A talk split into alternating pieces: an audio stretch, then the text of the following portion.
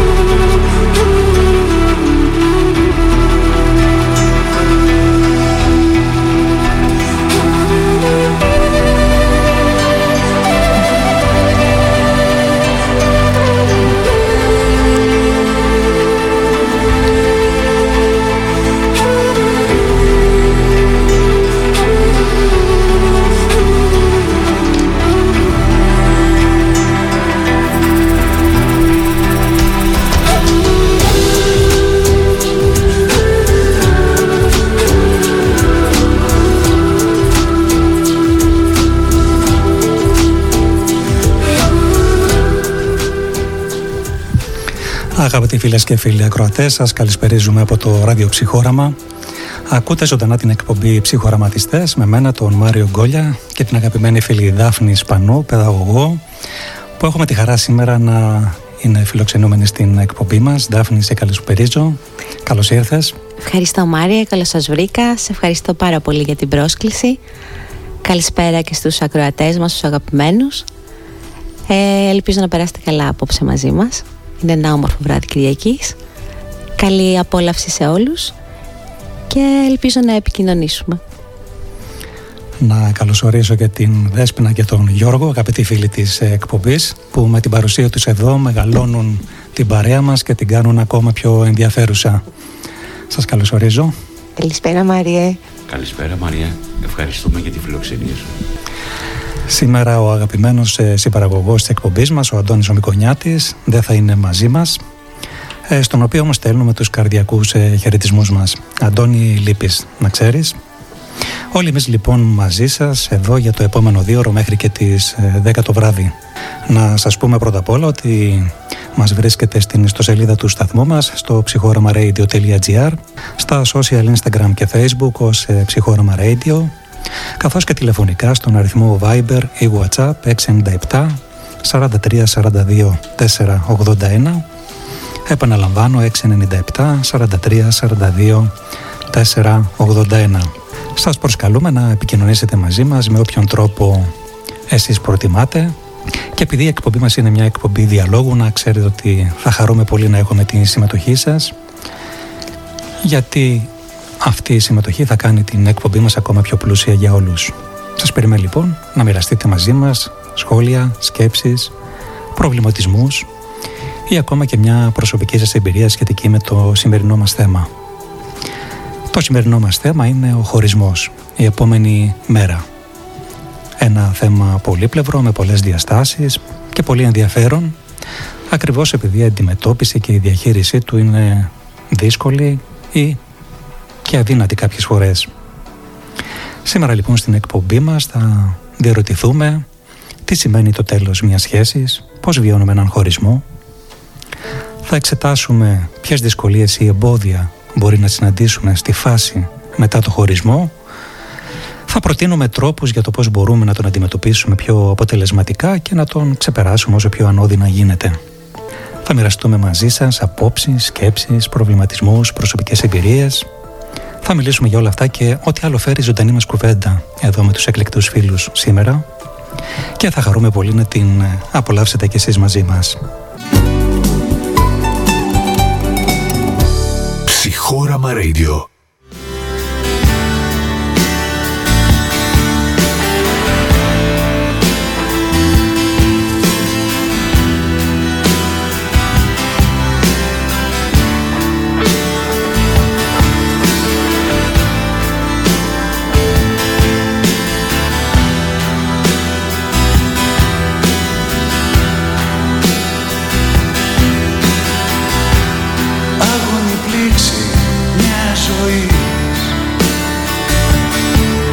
έρωτες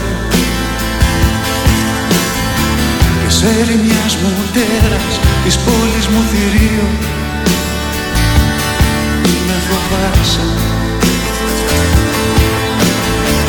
Αλλό παρμένη η έκφραση η τύχη σου θυμίζουν Τον πρώτο σου έρωτα. Οι πιο πολύ αδιάφορα και μη σε λυγίζουν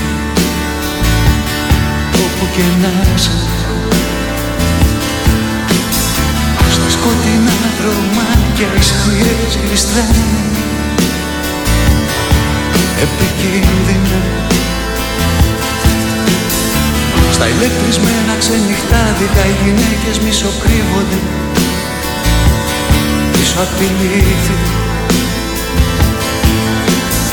Στα κολλασμένα μπαζάρια της λεωφόρου οι αστυνόμοι οι πλούσιοι επαρχιώτες μηχανόβοι Μάσκες ακάλυπτες μικρές στο γύρο του θάνατου. Τρέμω παίζουν τον άγγελο ή το δαίμονα στις άκρες των δάχτυλων του. Ξημέρωμα Σαββάτου Για τις παλιές αγάπες μη μιλάς. Στα πιο μεγάλα θέλω δεν πίσω Δεν άντεξα μαζί και χάθηκα μακριά. Κρύφτηκαν στις πηγές χαμένων παραδείσων Για τις παλιές αγάπες μην μιλάς Στα πιο μεγάλα θέλω κάνουν πίσω Δεν άντεξαν μαζί και χάθηκαν μακριά. Κρυφτήκαν στις πηγές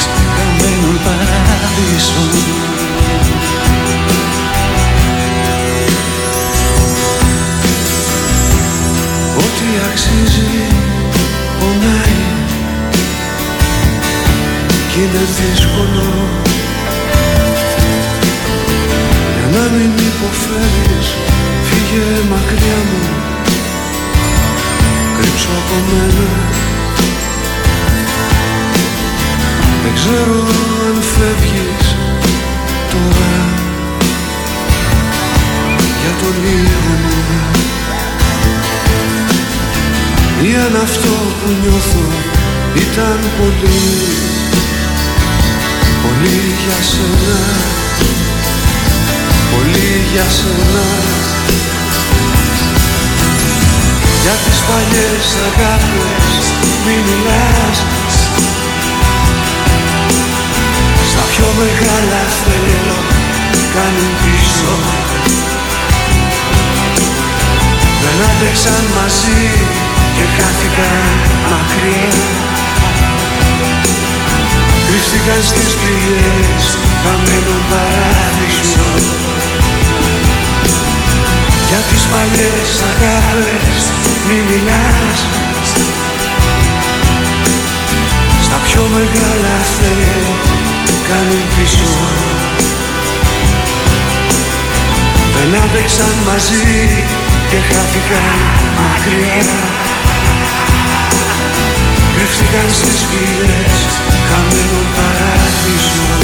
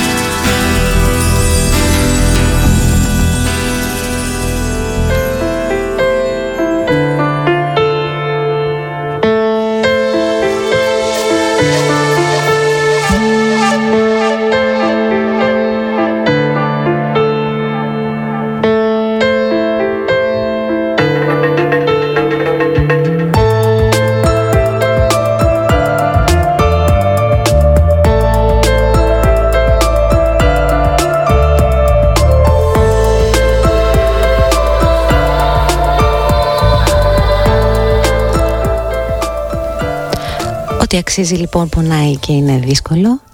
Και για τις παλιές αγάπες μη μιλάς. Γιατί στα πιο μεγάλα θέλω κανέναν πίσω Μαρία. Τραγούδι, με, τραγούδι με νόημα. Και είναι μια καλή αφορμή, ένα καλό ξεκίνημα να ξεκινήσουμε την εκπομπή μας με αυτό το, με αυτό το τραγούδι και να αναρωτηθούμε για την επόμενη, για την επόμενη μέρα. Ναι, πράγματι είναι η επόμενη μέρα, είναι μια αλλαγή πραγματικότητας.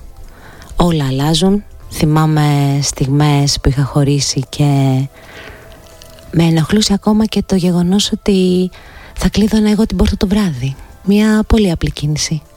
Αλλά ήταν μέρος της ρουτίνας που είχα βιώσει όλο το διάστημα που είχα αυτή τη σχεση δηλαδή αλλάζουν από τα πιο μικρά μέχρι τα πιο μεγάλα. Στην ουσία έτσι πως το, πως το αντιλαμβάνομαι νομίζω ότι αλλάζουν τα πάντα. Δηλαδή με το που φεύγει ο άλλος που μιλάμε τώρα για χωρισμό είτε φεύγει είτε φεύγουμε ναι, ναι. Ε, ξυπνάμε θα έλεγα σε μια νέα σε μια νέα εντελώς πραγματικότητα μια διαφορετική πραγματικότητα.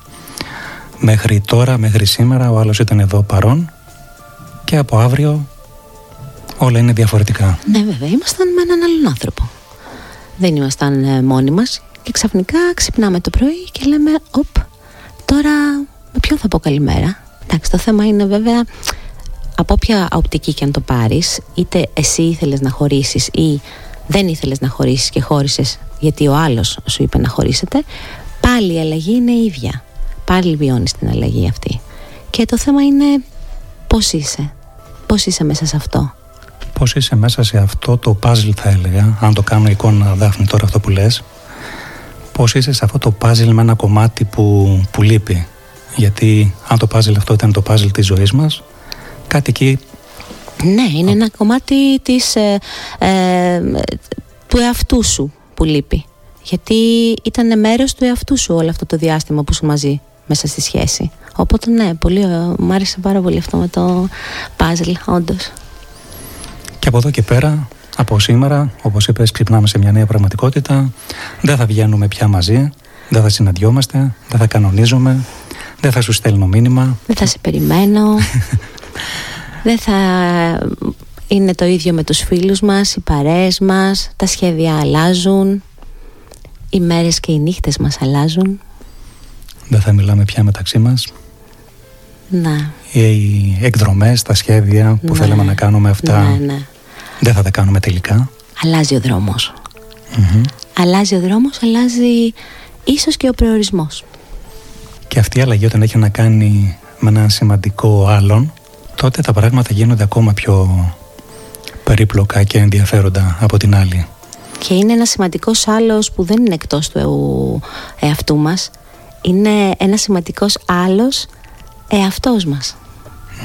Που καλείται να δράσει, να σηκωθεί, να σκεφτεί τη νέα του αυτή ζωή. Και αυτός ο άλλος μέχρι χθες ήταν ο άνθρωπος της ζωής μας. Ήταν ο σύντροφος της ζωής μας. Ναι, ήταν ο σύντροφος. Ήταν αυτό το κομματάκι του πάζλ που είπες και τώρα έχει μείνει κενό. Αυτό. Το θέμα είναι τι θα βάλω σε αυτή τη θέση. Σε αυτό το κομματάκι του πάζλ που λειπει Είναι μία πάσα αυτή για να σκεφτούμε ήδη προκαταβολικά για το τι γίνεται την επόμενη μέρα με αυτό που λες; Ναι και, είναι και αυτό είναι και σε, ένα, σε μια, μια μεγαλύτερη εικόνα που μπορούμε να δούμε είναι αν τελικά έχουμε μάθει να φεύγουμε από, όχι μόνο από έναν άλλο άνθρωπο και από μια γενικά μια κατάσταση που μας ε, επιβαρύνει, που δεν μας αρέσει έχουμε μάθει να φεύγουμε δηλαδή μας το έχει μάθει κανείς αυτό; Το έχουμε ψάξει εμείς μόνοι μας το έχουμε δει στον εαυτό μας αν μπορούμε να φεύγουμε γενικά από καταστάσεις ένα μέρος αυτών των καταστάσεων είναι και ο χωρισμός με τον σύντροφό μας mm-hmm. Εγώ θα αναρωτιόμουν όχι απλά αν έχουμε μάθει να φεύγουμε αν περιμέναμε καν ότι θα συμβεί αυτό ναι Πράγματι Γιατί νομίζω ότι όπως ακριβώς όταν ε, ερωτευόμαστε έχουμε την ναι. αίσθηση ότι αυτό το συνέστημα θα κρατήσει για, θα κρατήσει για πάντα. Ναι. Και μπορεί να είναι και η πρώτη φορά κιόλας, δηλαδή την πρώτη φορά που έχουμε ερωτευτεί ήμασταν απόλυτα βέβαιοι ότι αυτό θα κρατήσει όντως για πάντα και δεν μπορούσαμε με τίποτα να διανοηθούμε ότι υπάρχει πιθανότητα να μην κρατήσει για πάντα. Ίσως το ίδιο να ισχύει και με τον. Ναι, με τον σύντροφό μας. Και πραγματικά θα πω τώρα στους ε, ανθρώπους μας που μας ακούνε πόσο κράτησε το δικό τους για πάντα που πίστευα στην αρχή, Πόσο κράτησε. Ε, με τη φωνή σου Δάφνη έχουμε ηχογραφήσει κάτι σχετικά με αυτό που έλεγες ε, πριν. Ναι, είναι ένα πείμα του Μενέλεου Λουντέμι. Για πες μας. Να μάθεις να φεύγεις. Θα σας το αφιερώσουμε αγαπητοί ακροατές. Η φωνή είναι της Δάφνης, της καλεσμένη μας εδώ. Ας την απολαύσουμε να μάθεις να φεύγεις από την ασφάλεια τρίπιων αγκαλιών από χειραψίες που σε στοιχιώνουν από την ανάμνηση μιας κάλπικης ευτυχίας να φεύγεις αθόρυβα σιωπηλά χωρίς κραυγές μακρόσυρτους αποχαιρετισμούς να μην παίρνεις τίποτα μαζί ούτε ενθύμια ούτε ζακέτες για το δρόμο. Να τρέχεις μακριά από δίθεν καταφύγια κι ας έχει έξω και χαλάζει. Να μάθεις να κοιτάς βαθιά στα μάτια όταν λες αντίο και όχι κάτω ή το άπειρο. Να εννοείς τις λέξεις σου.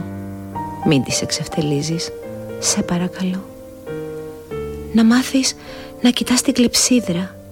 Να βλέπεις πως ο χρόνος σου τελείωσε. Όχι αγκαλιές, γράμματα, αφιερώσεις. Κάποτε θα ξανασυναντηθούμε αγάπη μου. Όλα τα βράδια και τα τραγούδια δεν θα είναι ποτέ δικά σας. Αποδέξου το. Να αποχωρίζεσαι τραγούδια που αγάπησες, μέρη που περπάτησες. Δεν έχεις τόση περιορισμένη φαντασία όσο νομίζεις.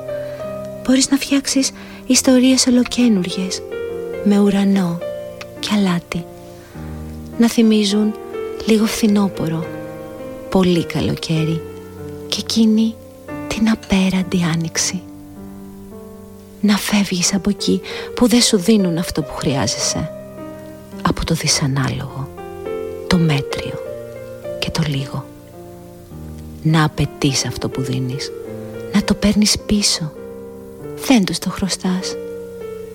Να μάθεις να σέβεσαι την αγάπη σου, το χρόνο σου και την καρδιά σου. Μην πιστεύεις αυτά που λένε. Η αγάπη δεν είναι ανεξάντλητη. Τελειώνει. Η καρδιά χαλάει. Θα τη χτυπάς μια μέρα και δεν θα δουλεύει. Να καταλάβεις πως οι δεύτερες ευκαιρίες είναι για τους δειλούς οι τρίτες για τους γελίους. Μην τρέμεις την αντιστοιχεία λέξεων, ενιών, να ονομάζεις σχέση τη σχέση, την κοροϊδία κοροϊδία. Να μαλώνεις τον εαυτό σου καμιά φορά που κάθεται και κλαψουρίζει σαν μωρό και εσύ κάθεσαι και του δίνεις γλυφιτζούρι. Μη και σου στεναχωρηθεί το βυζανιάρικο. Να μάθεις να ψάχνεις για αγάπες που θυμίζουν Καζαμπλάνκα όχι συμβάσεις ορισμένου χρόνου και να μάθεις να φεύγεις από εκεί που ποτέ πραγματικά δεν υπήρξες να φεύγεις και ας μοιάζει να σου ξεριζώνουν το παιδί από τη μήτρα να φεύγεις από σαν νόμισες για αληθινά μήπως φτάσεις κάποτε σε αυτά να μάθεις να φεύγεις. Ψυχόραμα Radio. Εδώ μιλάμε για θέματα ψυχής. Ένα υπέροχο ποίημα με μια καταπληκτική ερμηνεία. Δάφνη, σε ευχαριστώ για και εγώ ευχαριστώ. το αφιέρωμα αυτό. και εγώ ευχαριστώ. Προς την εκπομπή. Ήδη ε, λαμβάνονται κάποια μηνύματα για το πόσο άρεσε αυτή η ερμηνεία και το περιεχόμενο αυτού του ποίηματος. Ευχαριστούμε πολύ. Να πούμε καλησπέρα στη Μέρη, στο Χάρη που μας ακούνε. Ελπίζουμε να απολαμβάνετε αυτό το βράδυ όπως και εμείς. Το θέμα δεν θα έλεγα ότι είναι στενάχωρο γιατί εμείς απόψε θα του δώσουμε θετικό πρόσημο. Υπάρχει η θετική, η θετική διάσταση, η θετική όψη, όλα αυτά που μπορούμε να, να δούμε με την ευκαιρία εντός εισαγωγικών ενός, ε, ενός χωρισμού αλλά πριν δούμε όλα αυτά, πριν συζητήσουμε για όλα αυτά τα οποία μαθαίνουμε ή μπορούμε να μάθουμε να δούμε θα έλεγα Δάφνη πώς βιώνουμε ένα χωρισμό πώς βιώνουμε το τέλος μιας σχέσης; Τι καλούμε να αντιμετωπίσουμε; Είναι μια δύσκολη μέρα. Η επόμενη μέρα είπαμε ότι είναι μια διαφορετική μέρα. Και η διαφορετικότητα αυτή έχει να κάνει και με πολλές δυσκολίες που μπορεί να φέρει. Πρώτα απ' όλα σε συναισθηματικό επίπεδο. Αυτό που μου έρχεται εμένα πρώτα απ' όλα είναι ότι όταν χωρίζω πονάω. Ναι, το συνέστημα είναι πολύ έντονο. Είναι φυσιολογικό είναι σαν ένα φούρνος που η θερμοκρασία του έχει φτάσει στο peak. Οπότε κάποιος θα καεί σίγουρα αν δεν βρούμε τρόπους να μειώσουμε αυτή την ένταση. Ε, όμως από την άλλη είναι και λογικό. Ξέρεις κάτι; Πρέπει να το δούμε έτσι δηλαδή ναι πονάω. Φυσιολογικό να πονάω και κάποτε αυτό θα περάσει. Παρατηρώ με παρατηρώ τι νιώθω πώς είναι το σώμα μου ποιο είναι το συναισθημά μου τι θέλω να κάνω τώρα, τι θα ήθελα; Τι είναι αυτό που πονάει άραγε; Μιλάμε για, μιλάμε για απώλεια. Κάτι χάνω. Και από τη στιγμή Και από τη στιγμή που λέω ότι κάτι χάνω Αυτό αυτόματα εγώ το συνδέω Το συνδέω με τον πόνο. Με πονάει να χάνω κάτι. Και αυτό που χάνω είναι κάτι πολύτιμο για μένα. Κάτι σημαντικό για μένα.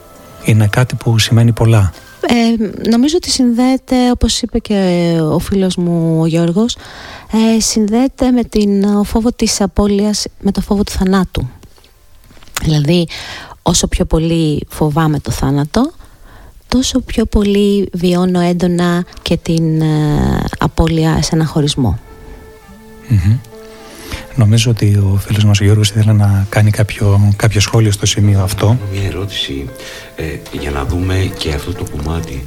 Ε, όταν εγώ πονάω, ε, αυτό που με πονάει είναι αυτό που θα ήθελα από το σύντροφό μου και δεν το πέτυχα, δεν δημιούργησα ένα στόχο, δεν ακολούθησε το στόχο μου ο σύντροφός μου και έρχεται σε σύγκρουση με τα δικά μου θέλω. Μήπως είναι αυτός και αυτός ένας πόνος; Αυτό θα ήθελα να ε, μου πείτε αν είναι, ισχύει αυτό το κομμάτι. Ναι, είσαι ακόμα σωστά. Ναι, πιστεύω ότι ισχύει γιατί ε, ουσιαστικά μας πονάει ότι δεν ευωδόθηκαν οι προσδοκίες που είχαμε. Οι προσδοκίες που είχαμε για αυτή τη σχέση μας πονάει, μας πονούν και όχι ουσιαστικά ε, σαν να λέμε η απώλεια. Αλλά αυτό που περίμενα και τελικά τώρα δεν έχω. Ναι. Αν ε, μπορώ να προσθέσω κάτι πέρα από το, πέρα από το κομμάτι της προσδοκίας που εμπλέκεται σε ένα πολύ μεγάλο βαθμό δηλαδή μέχρι τώρα ικανοποιούσα τις ανάγκες μου με τον σημαντικό άλλον όχι με έναν οποιονδήποτε ικανοποιούσα τις συναισθηματικές μου ανάγκες την ανάγκη μου για συντροφικότητα ε, είχα κάνει μια συναισθηματική, αν μπορώ να πω, επένδυση στον άλλον και όταν ο άλλος φεύγει, παίρνει αυτή την επένδυση μαζί του κατά κάποιο τρόπο. Άρα αυτό που πονάει θα έλεγα ότι είναι αφενός η ματέωση των, ε, των προσδοκιών, η διάψευση των προσδοκιών.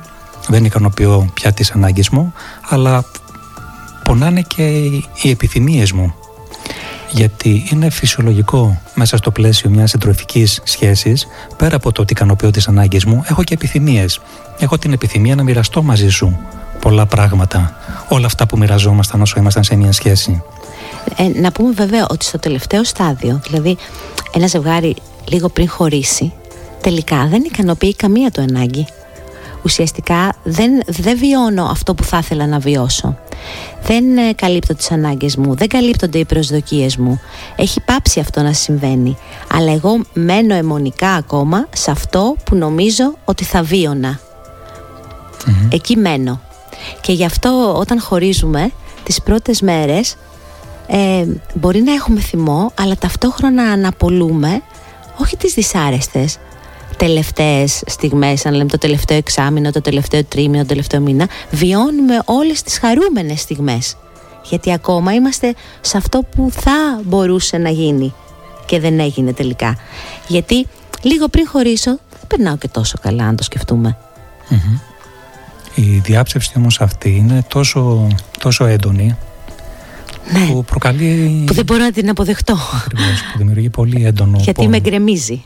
Με γκρεμίζει, ναι είναι μια κατάρρευση εσωτερική, ναι, όπως το λες δηλαδή. Ναι, μου ταιριάζει και εμένα πολύ αυτή η λέξη, το γκρέμισμα, κάτι ναι. γκρεμίζεται εκείνη την ώρα. Γκρεμίζεται το οικοδόμημά μου, όπως ε, θυμάσαι στην εκπομπή σας η αρχιτεκτονική των σχέσεων. Αυτό το οποίο είχα χτίσει, τώρα γκρεμίζεται. Και εδώ αν ε, μπορούμε να συμπληρώσουμε σε αυτό που είπες ε, Γιώργο, σχετικά με την, σχετικά με την προσκόλληση, ότι αυτό μπορεί να γίνει, μάλλον να το πω διαφορετικά, ότι ο πόνος της, ε, της απώλειας ε, είναι ίσως και ανάλογος με τον βαθμό της προσκόλλησής μας. Δηλαδή, όσο πιο κολλημένος είμαι στο σύντροφό μου, τόσο πιο έντονος θα είναι και ο πόνος που θα, που θα βιώσω. Και αυτό μπορεί να πάει ακόμα παραπέρα. Δηλαδή, αν δεν μιλήσουμε μόνο σε επίπεδο προσκόλλησης, αλλά πάμε ένα επίπεδο παραπάνω, σε επίπεδο ταύτισης, Δηλαδή, αν έχω συγχωνευτεί με τον άλλον, έχω ταυτιστεί μάλλον με τον άλλον σε τέτοιο βαθμό που δεν μπορώ να φανταστώ τον εαυτό μου ξεχωριστά από εκείνον, να δω τον εαυτό μου σαν κάτι διαφορετικό, σε μια διαφορετική οντότητα και νιώθω ότι μαζί του είμαι ένα, με την αρνητική τώρα το λέω ένα με τον άλλον, ε, τότε ο πόνος μπορεί να γίνει ανυπόφορος, αβίωτος. Αλλά ε, θα ήθελα να σημειώσει κάτι και η Δέσποινα. Ναι, ακριβώς πάνω σε αυτό. Ότι πολλές φορές νιώθω εγώ ότι την επόμενη μέρα πιο πολύ βιώνεις ότι χάνεις τα βολέματά σου, τη βολή σου. Έχεις μέσα σε μια σχέση βρει τα πατήματα με έναν άλλον άνθρωπο και ξαφνικά δεν, δεν είναι μόνο το συνέστημα δηλαδή ότι χάνεις τον άνθρωπο, χάνεις και ένα κομμάτι βολικό σου. Και αυτό πονάει ακόμα. Ότι χρειάζεται να ξεβολευτείς. Ε... Ναι.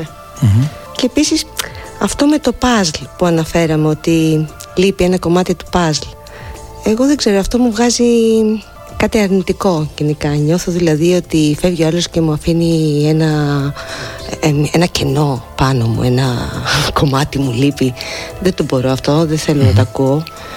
Εγώ νιώθω ότι η σχέση γενικά είναι διευρύνομαι ως προς τον άλλον. Και απλά όταν φεύγει ο άλλος, τι καλούμε να κάνω είναι πάλι να κλειστώ στον εαυτό μου για να δω τι πρέπει να κάνω. Αυτά. Ε, ναι Γιώργο. Ε, και αυτό τώρα που αναφέρθηκε σε αυτό, σε αυτό που αναφέρθηκε η Δέσποινα και τελικά πόσο μέσα στη σχέση κοίταγα τον εαυτό μου και, ε, ε, και παρατηρούσα τον εαυτό μου και ταυτόχρονα και τον σύντροφό μου το έκανα αυτό. Μήπως τελικά με την προσδοκία προσδοκούσα και έβαζα πράγματα για να ευχαριστηθώ και να βολευτώ μέσα από αυτό που αναφέρθηκε η Δέσποινα. Έχασα τον εαυτό μου και τώρα μέσα από τον πόνο επικαλούμε να βρω τον εαυτό μου. Έτσι όπως το λες, το ακούω ότι ο πόνος αυτός γίνεται κατά κάποιο τρόπο μία πρόσκληση να κοιτάξω μέσα μου βαθύτερα και να δω αν αυτό το κομμάτι που πονάει μέσα μου έχει να κάνει με όλο αυτό. Δηλαδή με το ποιος ήταν ο άλλος για μένα, τι σήμαινε για μένα, τι συμβολίζει για μένα και σε τι βαθμό με απομάκρυνε από εμένα, από τον πυρήνα μου, από το κέντρο μου.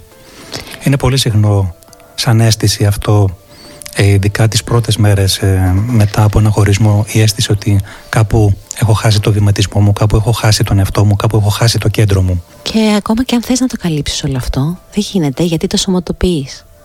Δηλαδή βλέπεις ότι εσύ παράδειγμα μπορεί λόγω, εγω, λόγω εγωισμού, ε, γιατί δεν θέλεις να παραδεχτείς αδυναμία, ακόμα και αν δεν θέλεις να το βιώσεις αυτό τον πόνο, ε, βλέπεις ότι το σώμα σου σε οδηγεί σε αυτό Γιατί το σωματοποιείς είτε το εκφράσεις είτε όχι. Δηλαδή δεν έχουμε μόνο σε συναισθηματικό επίπεδο αλλαγή. Έχουμε και σε σωματικό επίπεδο αλλαγή, έτσι δεν είναι Μάρια; Είναι το σώμα εμπλέκεται, θα έλεγα, ε, πρώτο απ' όλα. Γιατί είναι όλα για μένα, από τη δική μου οπτική, όλα είναι σώμα. Ναι, σωστά. Είμαστε μια ολότητα. Ψυχοσωματική ολότητα. Ψυχοσωματική, ναι. Οπότε νομίζω και θα συμφωνήσω σε αυτό μαζί σου Δάφνη ότι το σώμα το βιώνει με το δικό του τρόπο και μπορεί να μας δώσει και κάποιες ενδείξεις, κάποια σήματα για το πού βρισκόμαστε και σε συναισθηματικό επίπεδο αντίστοιχα. Ναι, μα το, το ζούμε πιστεύω. Δηλαδή, αισθανόμαστε βαριά τα πόδια μας, το κεφάλι μας. Δεν θέλω να σηκωθώ από το κρεβάτι. Δεν θέλω να κάνω τίποτα. Δεν θέλω καν ε, πολλές φορές να ε, φροντίσω τον εαυτό μου. Να φάω, να κάνω μπάνιο.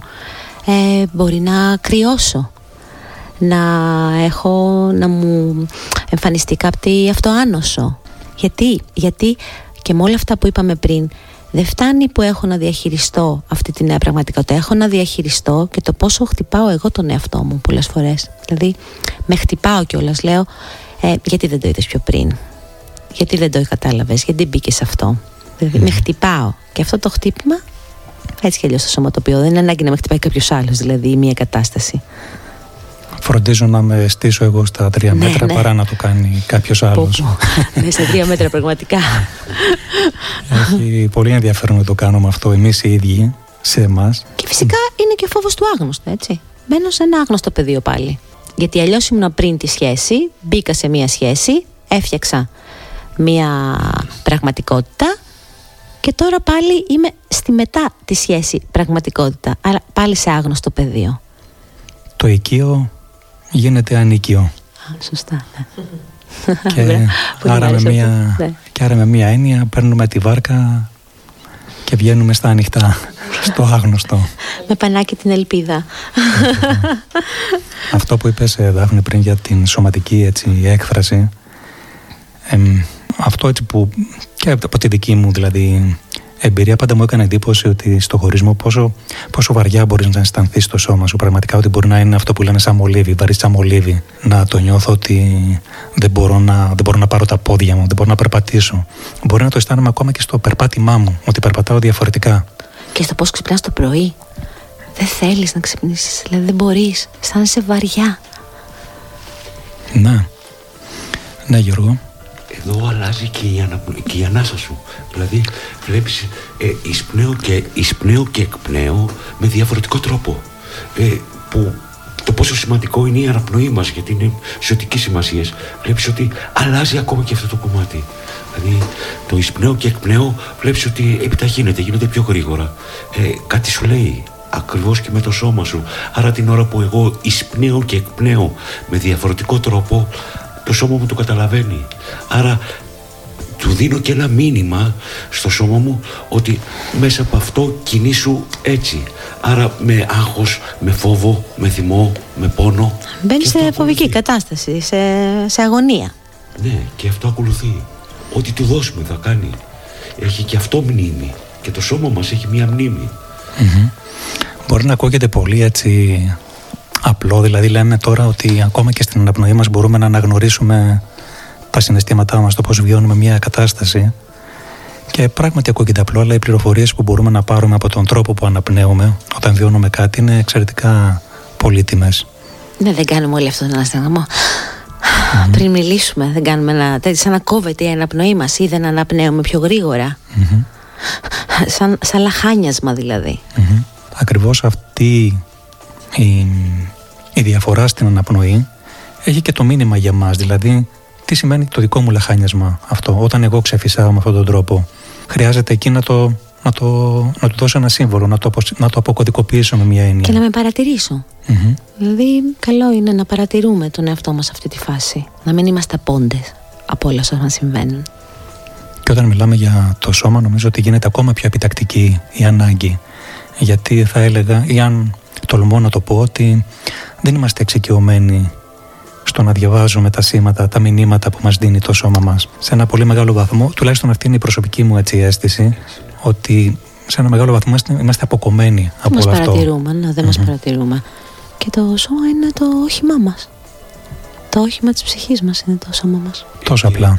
Και αυτό αν δεν φροντίσουμε, αυτό που είπε η Δάφνη, αν δεν φροντίσουμε το όχημά μας, είναι σαν ένα μεταφορικό μέσο. Δηλαδή, σαν να λέμε το αμάξι μας, το αφήνουμε χωρίς λάδια, χωρίς να του κάνουμε το σέρβις, χωρίς... Ε, κάποια στιγμή και αυτό θα διαμαρτυρηθεί το αμάξι. Κάτι θα κάνει. Ε, ακριβώς αυτό το... είναι και το σώμα μας. Αν δεν περιποιηθούμε ε, το σώμα μας, ε, την αναπνοή μας, δεν το ε, φροντίσουμε, τη φροντίδα ο καθένας την έχει όπως ε, ε, πιστεύει. Ναι, ναι, και είναι η φάση που ενώ λέμε πάντα φροντίζουμε το μέσα μας για να αλλάξει και το έξω μας ίσως σε αυτή τη φάση δηλαδή σε ένα, στον χωρισμό όταν βιώνουμε αυτό το πόνο ίσως είναι η μόνη φάση που λέμε αλλάζουμε το έξω που είναι το σώμα για να αλλάξει και το μέσα. Δηλαδή δίνουμε στο εξωτερικό μας περίβλημα για να αλλάξει και το εσωτερικό μας. Νομίζω ότι έχουμε ξεκινήσει να ανοίγουμε σιγά σιγά το θέμα μας και έχουμε πολλά περισσότερα να πούμε και, στην, και στη συνέχεια.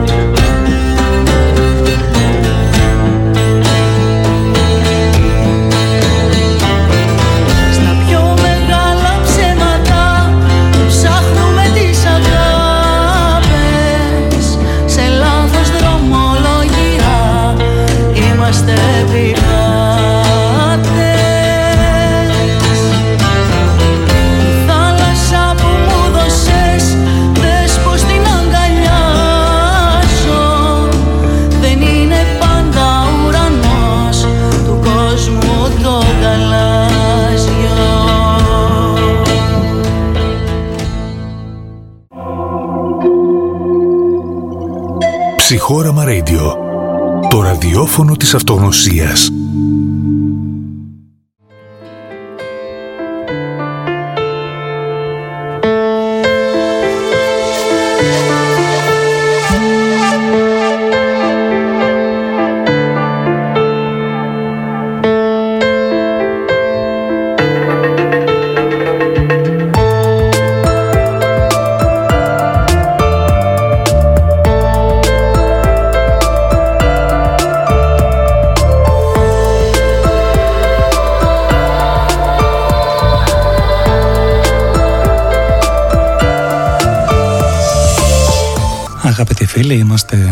Εδώ. Το θέμα μας σήμερα είναι ο χωρισμός. Η επόμενη μέρα συζητάμε αυτή τη στιγμή για το πώς βιώνουμε τον, τον πόνο του χωρισμού. Αν υπομονούμε να λάβουμε και τα δικά σας ε, μηνύματα, να μοιραστείτε μαζί μας τη δική σας εμπειρία, το πώς εσείς βιώνετε τον πόνο, το πώς τον έχετε βιώσει και τι κάνατε για να βοηθηθείτε, για να τον ξεπεράσετε πιο, πιο ανώδυνα. Πόσα λάθος δρομολόγια έχετε κάνει; Τι ωραία όμως που το λέει το τραγούδι. Τη θάλασσα που μου έδωσες, δες πώς την αγκαλιάζω μου δίνεις την εικόνα της ε, θάλασσα σαν θάλασσα πόνου Φουρτουνιασμένη θάλασσα Φουρτουνιασμένη που φέρνει πολλά ε, μεγάλη αναστάτωση εσωτερική ναι. και αυτό που θα μπορούσαμε τώρα να, να πούμε ή και να προτείνουμε για τον τρόπο που εμείς σκεφτόμαστε την αντιμετώπιση του του χωρισμού, του πόνου μάλλον, αρχικά του πόνου της ναι. απώλειας, γιατί είμαστε ακόμα στην, στην Στο απώλεια. πρώτο στάδιο, ναι. Στο πρώτο στάδιο. Πρώτες μέρες.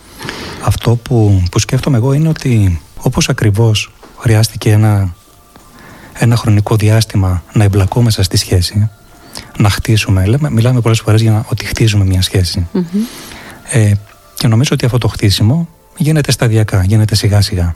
Άρα θέλει χρόνο. Οπότε αν το δω αντίστροφα στη φάση του χωρισμού, Νομίζω ότι όπως ακριβώς χρειάστηκε ο χρόνος να το χτίσουμε αυτό και να σχετιστούμε, ότι παρόμοια χρειάζεται και ένας ε, χρόνος απεμπλοκής. Είναι σαν να... Ναι, και ε, χρόνος απεμπλοκής και ξέρεις κάτι. Το αποδέχομαι και αφήνομαι να το βιώσω. Δεν αντιμετωπίζω, δεν πάω κόντρα. Το αφήνω, αφήνομαι. Αφήνομαι και λέω ναι, τώρα αυτό βιώνω. Αυτό τον πόνο. Αυτό το βαρύ Αλλά είμαι παρόν το παρατηρώ αυτό που βιώνω και αφήνομαι. Σαν, ε, σαν αποδοχή του συναισθήματος του ακούω αυτό Δάφνη που έχει και την αναγνώριση ότι εγώ αυτή τη στιγμή πονάω αλλά ταυτόχρονα το αποδέχομαι και αφήνομαι σε αυτό δεν το αρνούμε γιατί αν συζητήσουμε μάλλον όταν θα συζητήσουμε αργότερα και για το πώς αντιδράμε σε αυτό σαν, σαν, μηχανισμού, σαν μηχανισμούς άμυνας ε, το αναφέρουμε και αυτό, το, και αυτή την άρνηση δηλαδή που μπορεί να προκύψει. Αυτό... Ναι, ναι, αποδοχή του συναισθήματος είναι και αυτό που θα έλεγα είναι όχι με λύπηση ακριβώς, γιατί καμιά φορά μπαίνουμε και στην αυτολύπηση, ε, όχι με λύπηση, αλλά με... Ε, πώς να το πω τώρα διαφορετικά ε, με παρατήρηση δηλαδή ότι ναι είμαι εκεί δεν με λυπάμαι γιατί ξέρω ότι αυτό κάποτε θα περασει Θα περάσει. Και με συμπονώ. Με συμπονώ. Σε αυτό το θα περάσει. Δεν με λυπάμαι.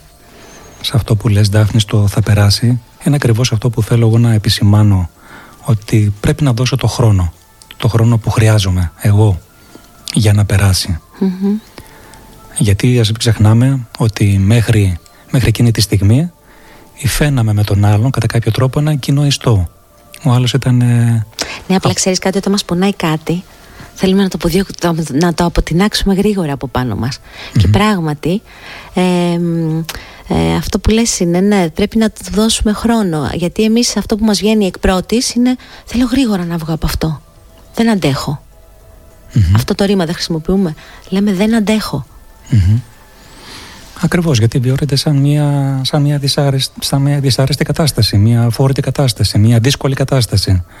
Και η, η αρχική μας αντίδραση, προκειμένου να διατηρήσουμε και την ψυχική μας ε, ε, συγκρότηση, αυτό που καλούμαστε να κάνουμε είναι να διατηρήσουμε αυτή την συγκρότηση, δηλαδή να παραμείνουμε ήρεμοι, να παραμείνουμε ψύχρεμοι. Ψύχρεμη Οπότε... θα έλεγα, ναι. Mm-hmm. Ήρεμη δεν ξέρω κατά πόσο μπορούμε. Ψύχρεμη πάντως μπορούμε. Εντάξει. Σίγουρα χρειάζεται να κάνουμε, να κάνουμε πολλά πράγματα για να, να ανασυγκροτηθούμε. Γιατί μπορεί να το συζητάμε τώρα έτσι ότι χρειάζεται, για παράδειγμα, να, κάνουμε μια, να δώσουμε χρόνο, αλλά αυτό το χρόνο τον δίνουμε για ένα συγκεκριμένο λόγο ή επιβάλλεται για, να το, για ένα συγκεκριμένο λόγο. Χρειάζεται να γίνει μια ανασυγκρότηση, μια αναδιάταξη μέσα μας. Μέχρι τώρα ο άλλος ήταν μέρος της ζωής μας. Ναι. Είχε επιρροή πάνω μας. Είναι σαν να, πώς να το πω, σαν να ήμασταν σε ένα κοινό δωμάτιο όπου ο καθένας είχε μέσα τα δικά του πράγματα. Και αυτό το δωμάτιο ήταν κοινό. Με τον χωρισμό καλούμαστε ο καθένας να πάρει τώρα τα δικά του πράγματα. Με μία έννοια τα δικά του κομμάτια που μοιραζόταν μέσα ναι, στη σχέση. Μέσα σε όλα αυτά τα πράγματα νιώθω ότι δεν χωράω εγώ. δεν χωράω να αναπνεύσω, δεν μπορώ να αναπνεύσω. Ναι. Mm-hmm. Ε, όπως επίσης μπορούμε και προβολή να κάνουμε, σε, δηλαδή στο πέρασμα του χρόνου. Ε, προσπαθώ να με δω πώς θα είμαι άραγε τώρα που είμαι στα πατώματα, πώς θα είμαι άραγε μετά από ένα χρόνο. Όταν πάλι ήμουνα σε κάποια φάση που πονούσα για οποιοδήποτε λόγο. Αυτό διήρκεσε για πάντα, όχι. Άρα όλα περνάνε μέσα στο χρόνο. Με βοηθάει αυτή η σκέψη. Δεν θα είναι για πάντα αυτό. Mm-hmm. Η προβολή το αποδέχομαι, με συμπονώ, μου δίνω χρόνο και στο πίσω μέρος του μυαλού μου έχω ότι δεν είναι για πάντα. Και σε ανακοφίζει αυτό. Ναι, ανακοφίζει τον ναι, πόνο σου και την αναστάτωση που έχεις εκείνη τη στιγμή. Ότι, οπ, μπορεί να μην διαρκέσει για πάντα. Γιατί αυτή είναι και μια, μια παγίδα στην οποία μπορούμε να πέσουμε και να εγκλωβιστούμε μέσα σε αυτή την παγίδα. Και για, ναι, γιατί έχουμε μάθει και να τρεφόμαστε και με πόνο. Δηλαδή, ε, ουσιαστικά πολλές φορές την ώρα που πονάμε, δεν θέλουμε τρόπο να αντιμετωπίσουμε τον πόνο. Θέλουμε να τραφούμε και με άλλο πόνο. Και γι' αυτό, βέβαια, και στην αρχή βάζουμε αυτά τα δακρύβια, αυτά τα κομμάτια, κλαίμε, ε, σκεφτόμαστε τα θλιβερά. Δηλαδή, μπορεί να ακούσω μια θλιβερή είδηση και να κλάψω. Γιατί, γιατί έχω μάθει να τρέφομαι τον πόνο. Οπότε και αυτό είναι διαφορετικό από το, το να αποδέχομαι με το τρέφομαι. Το να αποδέχομαι, αλλά θέλω να βγω κιόλας. Προσπαθώ να με ανακουφίσω κιόλας. Δεν θέλω συνέχεια να παίρνω, να παίρνω, να παίρνω κι άλλο πόνο. Εγώ το κρατάω αυτό που λες σαν, σαν tip, ξέρω εγώ, να το, να το χαρακτηρίσω αυτή η προβολή που μπορεί να κάνω στο μέλλον και να με βοηθήσει και να με ανακουφίσει. Ναι, με σκέφτομαι πώς θα είμαι μετά από ένα χρόνο; Για τον πόνο στο τώρα. Γιατί ο εγκλωβισμός ε, σε μια πεποίθηση για παράδειγμα του τύπου ότι ο πόνος είναι ξεπέραστος για παράδειγμα ή ότι δεν θα μπορέσω να το, να το ξεπεράσω μπορεί να γίνει μια πολύ μεγάλη δυσκολία στη φάση μετά το χωρισμό. Αν μέσα μου υπάρχει η πεποίθηση ότι αυτό θα διαρκέσει για πάντα είναι πολύ τρομακτικό να το, ναι. να το πιστεύω. Ενώ όμως, αν σκεφτώ λίγο, λίγο να βρω τη δύναμη να σκεφτώ λίγο πιο λογικά, λίγο πιο ψύχραμα, που πες και εσύ προηγουμένως, θα δω ότι τίποτα δεν έχει διαρκέσει για πάντα από όλα αυτά που με έχουν πονέσει. Ότι είναι μια καμπύλη. Ανεβαίνει και κατεβαίνει η ζωή. Έτσι είναι. Τώρα πονάω, αύριο θα χαίρομαι.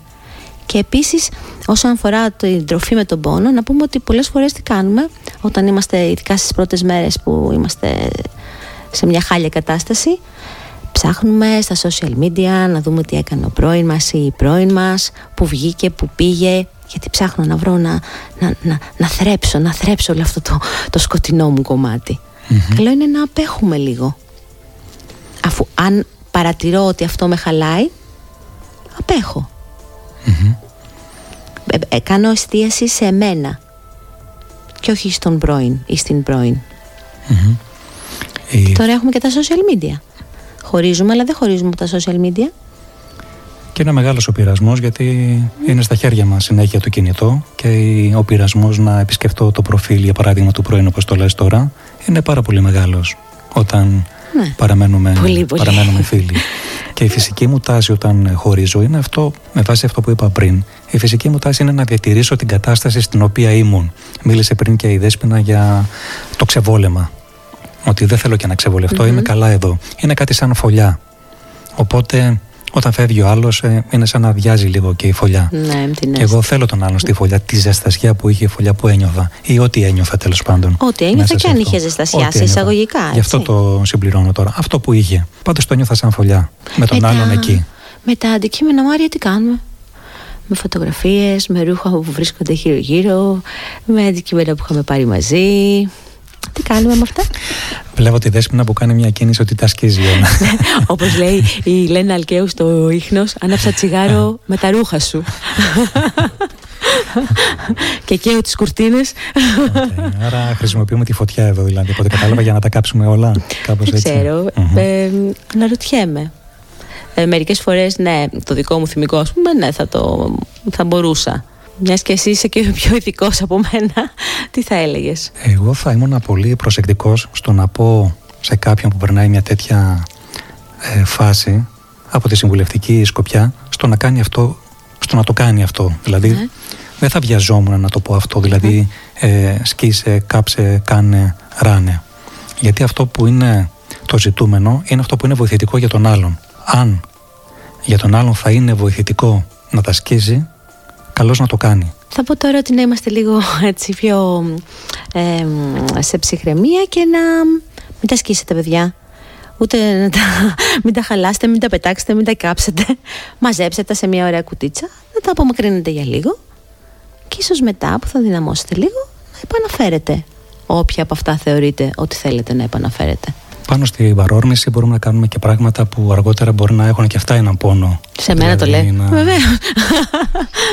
δεν Ναι, εγώ θα έλεγα είμαι πιο προς την τάση της καταστροφη Το κριτήριο, έτσι λίγο για να το κλείσω αυτό, είναι το αν, αν το να τα κρατάω με πονάει ακόμα περισσότερο, τότε θα έλεγα ότι χρειάζεται να βρω το κουράγιο να τα αφήσω στην άκρη. Να τα βάλω σε ένα κουτί. Πολλές φορές όμως, ξέρεις τι, θέλουμε να πονάμε περισσότερο. Okay. Αυτό είναι το θέμα. Okay. Δηλαδή, δεν μπορώ να σκεφτώ κάποιον που του κάνει καλό σε αυτή τη φάση, ας πούμε, να βλέπει τις φωτογραφίες ή να βλέπει ένα αντικείμενο που, είχε, ε, που έχει χαρακτηριστεί από αυτόν που έφυγε ή αυτήν που έφυγε. Άρα υπάρχει τέτοια περίπτωση, δηλαδή να βλέπω μια φωτογραφία και να με κάνει να αισθάνομαι καλύτερα σε αυτή τη φάση. Πιστεύω όχι. Σημασία έχει εδώ ότι για ποιο λόγο το κάνω. Μπορεί να το κάνω επειδή θέλω να διατηρήσω κατά κάποιο τρόπο ακόμα τη σύνδεση με αυτόν που έχει φύγει. Και χρειάζομαι το χρόνο μου. Μάλιστα. Και όσο χρειάζομαι το χρόνο μου, είμαι σε αυτή τη φάση. Είναι ένας τρόπος μάλλον να διατηρώ μια τέτοια σύνδεση. Είναι το μετέχμιο δηλαδή από το να πας από μια κατάσταση στην άλλη. Ακριβώς. Ένα ενδιάμεσο στάδιο δηλαδή. Και όταν η μετάβαση, ένα μεταβατικό στάδιο. Ακριβώς. Και όταν πάρω το χρόνο μου αυτόν που χρειαζόμουν, ναι, τότε από μόνος μου θα βγάλω τη φωτογραφία ναι, από τον τοίχο. Τότε από μόνος μου θα κρύψω όλα εκείνα τα αντικείμενα. Οπότε δεν θα το έλεγα έτσι αβίαστα αυτό. Οπότε δεν τα καίμε όλα αμέσως. Δεν τα καίμε. Βάλτε ένα ποτήρι κρασί και απολαμβάνουμε τώρα.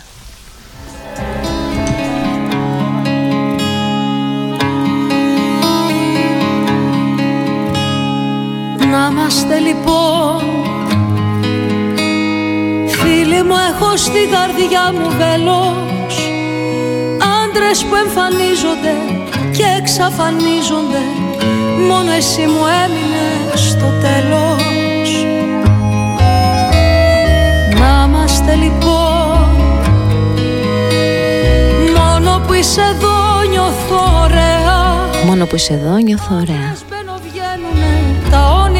μας κλέβουνε Πάλι δυο μας μείναμε παρέα. Πήγαινε με σπίτι νιώθω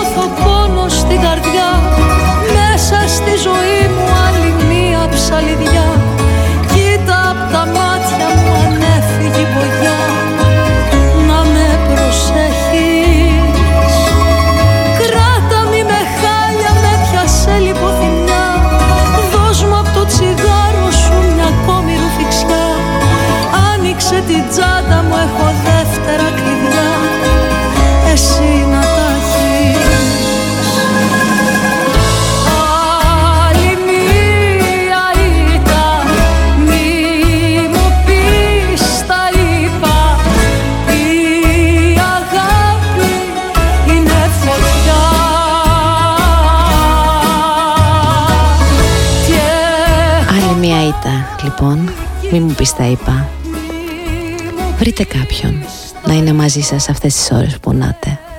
Να είναι δίπλα σας. Μόνο να ακούει. Να μην μιλάτε. Απλά να υπάρχει.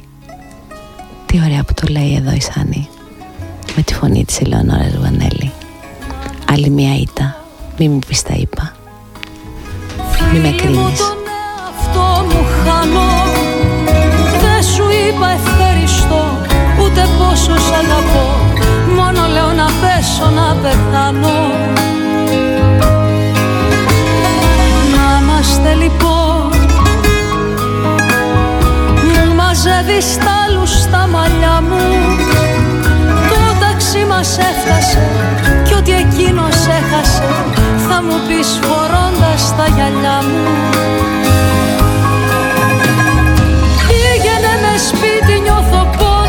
Καρδιά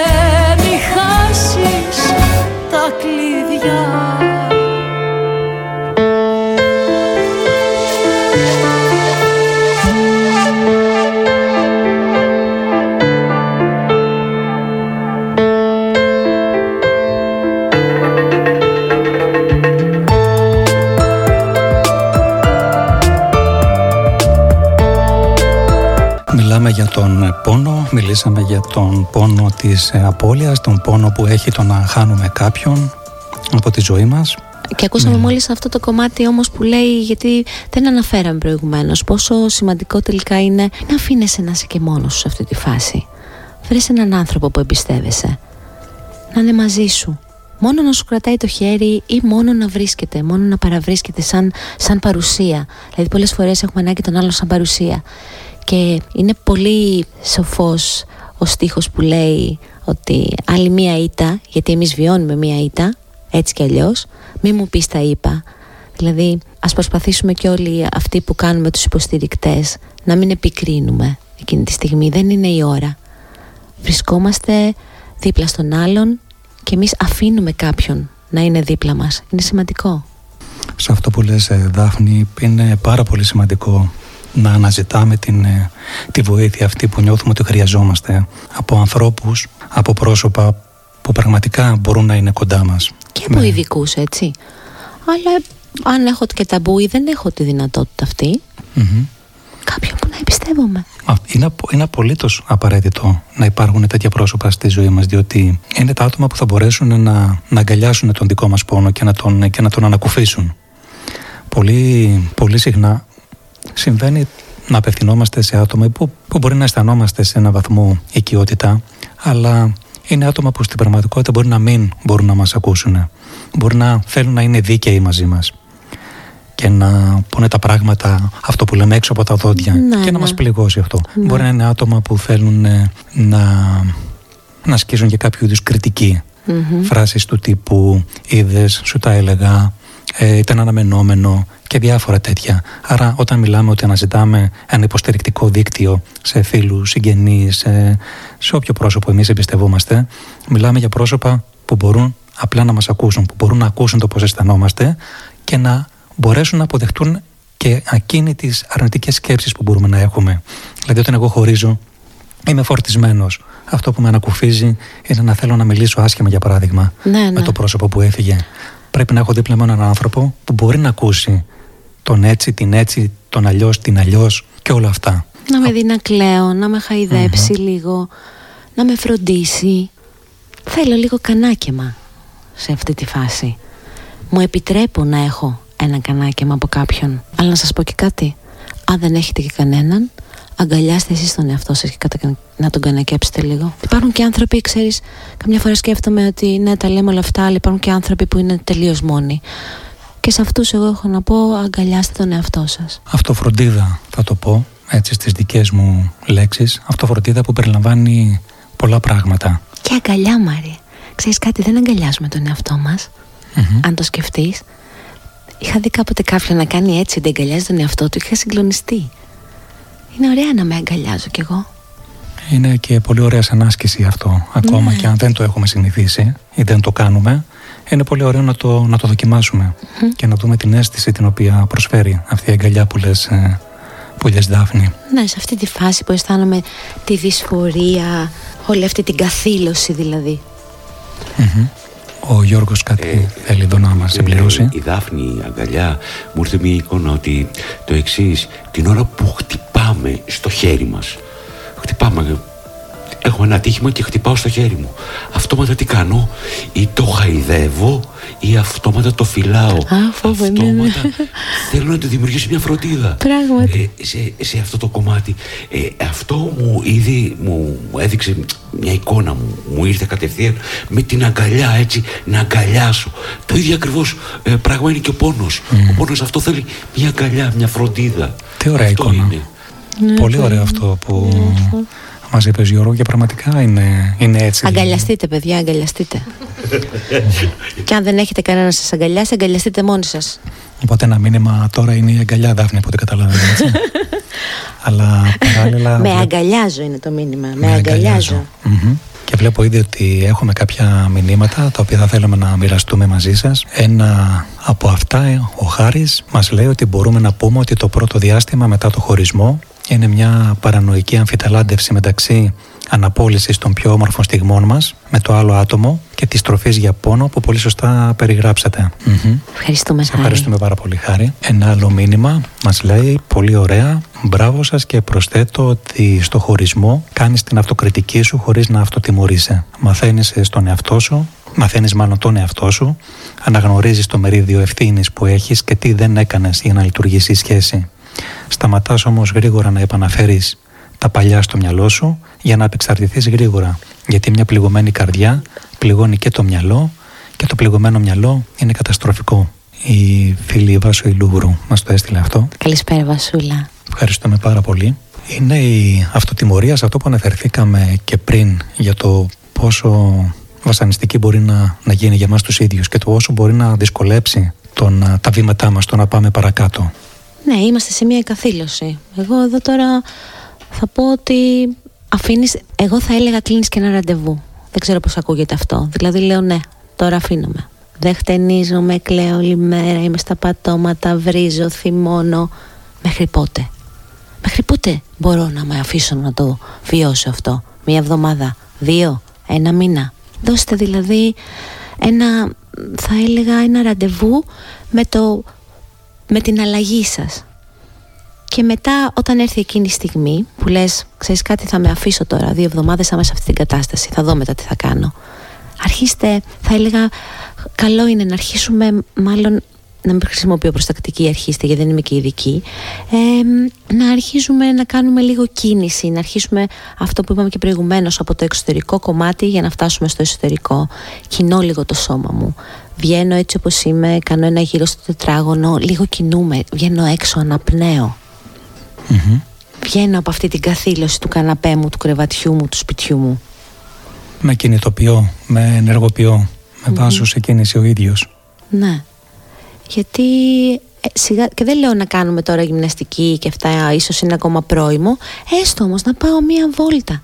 Δεν μπορώ, δεν, με- ε, δεν με βαστάνε τα πόδια μου να πάω μακριά. Ας κάνω ένα γύρο στο τετράγωνο. Δεν πειράζει. Το σώμα κινητοποιείται. Εκρίνουμε ενδορφίνες. Ένα μήνυμα που απευθύνεται σε σένα Δάφνη, συγχαρητήρια σε όλους, αλλά η φωνή της Δάφνης πραγματικά μας μάγεψε, ο Μιχάλης και η Κατερίνα. Α, ευχαριστώ πάρα πολύ. Και ένα μήνυμα του Χρήστου, χωρισμός, τι συμβαίνει όταν αφορά πάνω από δύο παιδιά, αξίζει να τσαλακώνουμε τον εαυτό μας και τα θέλω μας γι' αυτά. Πώς πηδάω έξω από ένα τρένο που τρέχει, όταν το πήρα πήγαινε σε κάτι φωτεινό και στην πορεία συνέρχεσαι και μπήκε στο τούνελ. Δεν πειράζει, ωραία είναι και στο τούνελ. Είναι ρομαντικά. Τώρα, κοίταξε. Όταν έχει τόσο πόνο ο Δάφνη, με συγχωρείς που θέλω να το... Να, να. που πατά τώρα πάνω στη φωνή σου, όταν έχει πόνο, δεν είναι ρομαντικά. Ναι. Πονάω εκείνη την ώρα. Τώρα εμείς όμως, ναι, πονάω. Δεν πειράζει. Γιατί να σου περιτήσω κάτι, στο ρομαντισμό δεν υπάρχει πόνος. Με ποια έννοια; Δηλαδή, πονάω, κάθομαι και σκέφτομαι τον καλό μου και μου λείπει και πονάω που δεν είναι κοντά μου ακόμα και τις ώρες που δουλεύει και τον σκέφτομαι και το αφιερώνω τραγουδάκια και αυτό έχει λίγο πόνο. Αν είναι μια Τίποτα κατάσταση. όμορφος στη ζωή δεν είναι χωρίς πόνο. Αν είναι μια κατάσταση που μου. Το θέμα είναι πώς το διαχειρίζομαι. Πώς θα διαχειριστώ το τούνελ. Θα μπορούσα να το καταλάβω αν αυτή η κατάσταση είναι μια κατάσταση που τη βιώνω ευχάριστα και θα μπορούσα να φανταστώ να κρατάει για περισσότερο αφού έχει και αυτή την ρομαντική διάσταση. Αυτή υποβάλλομαι.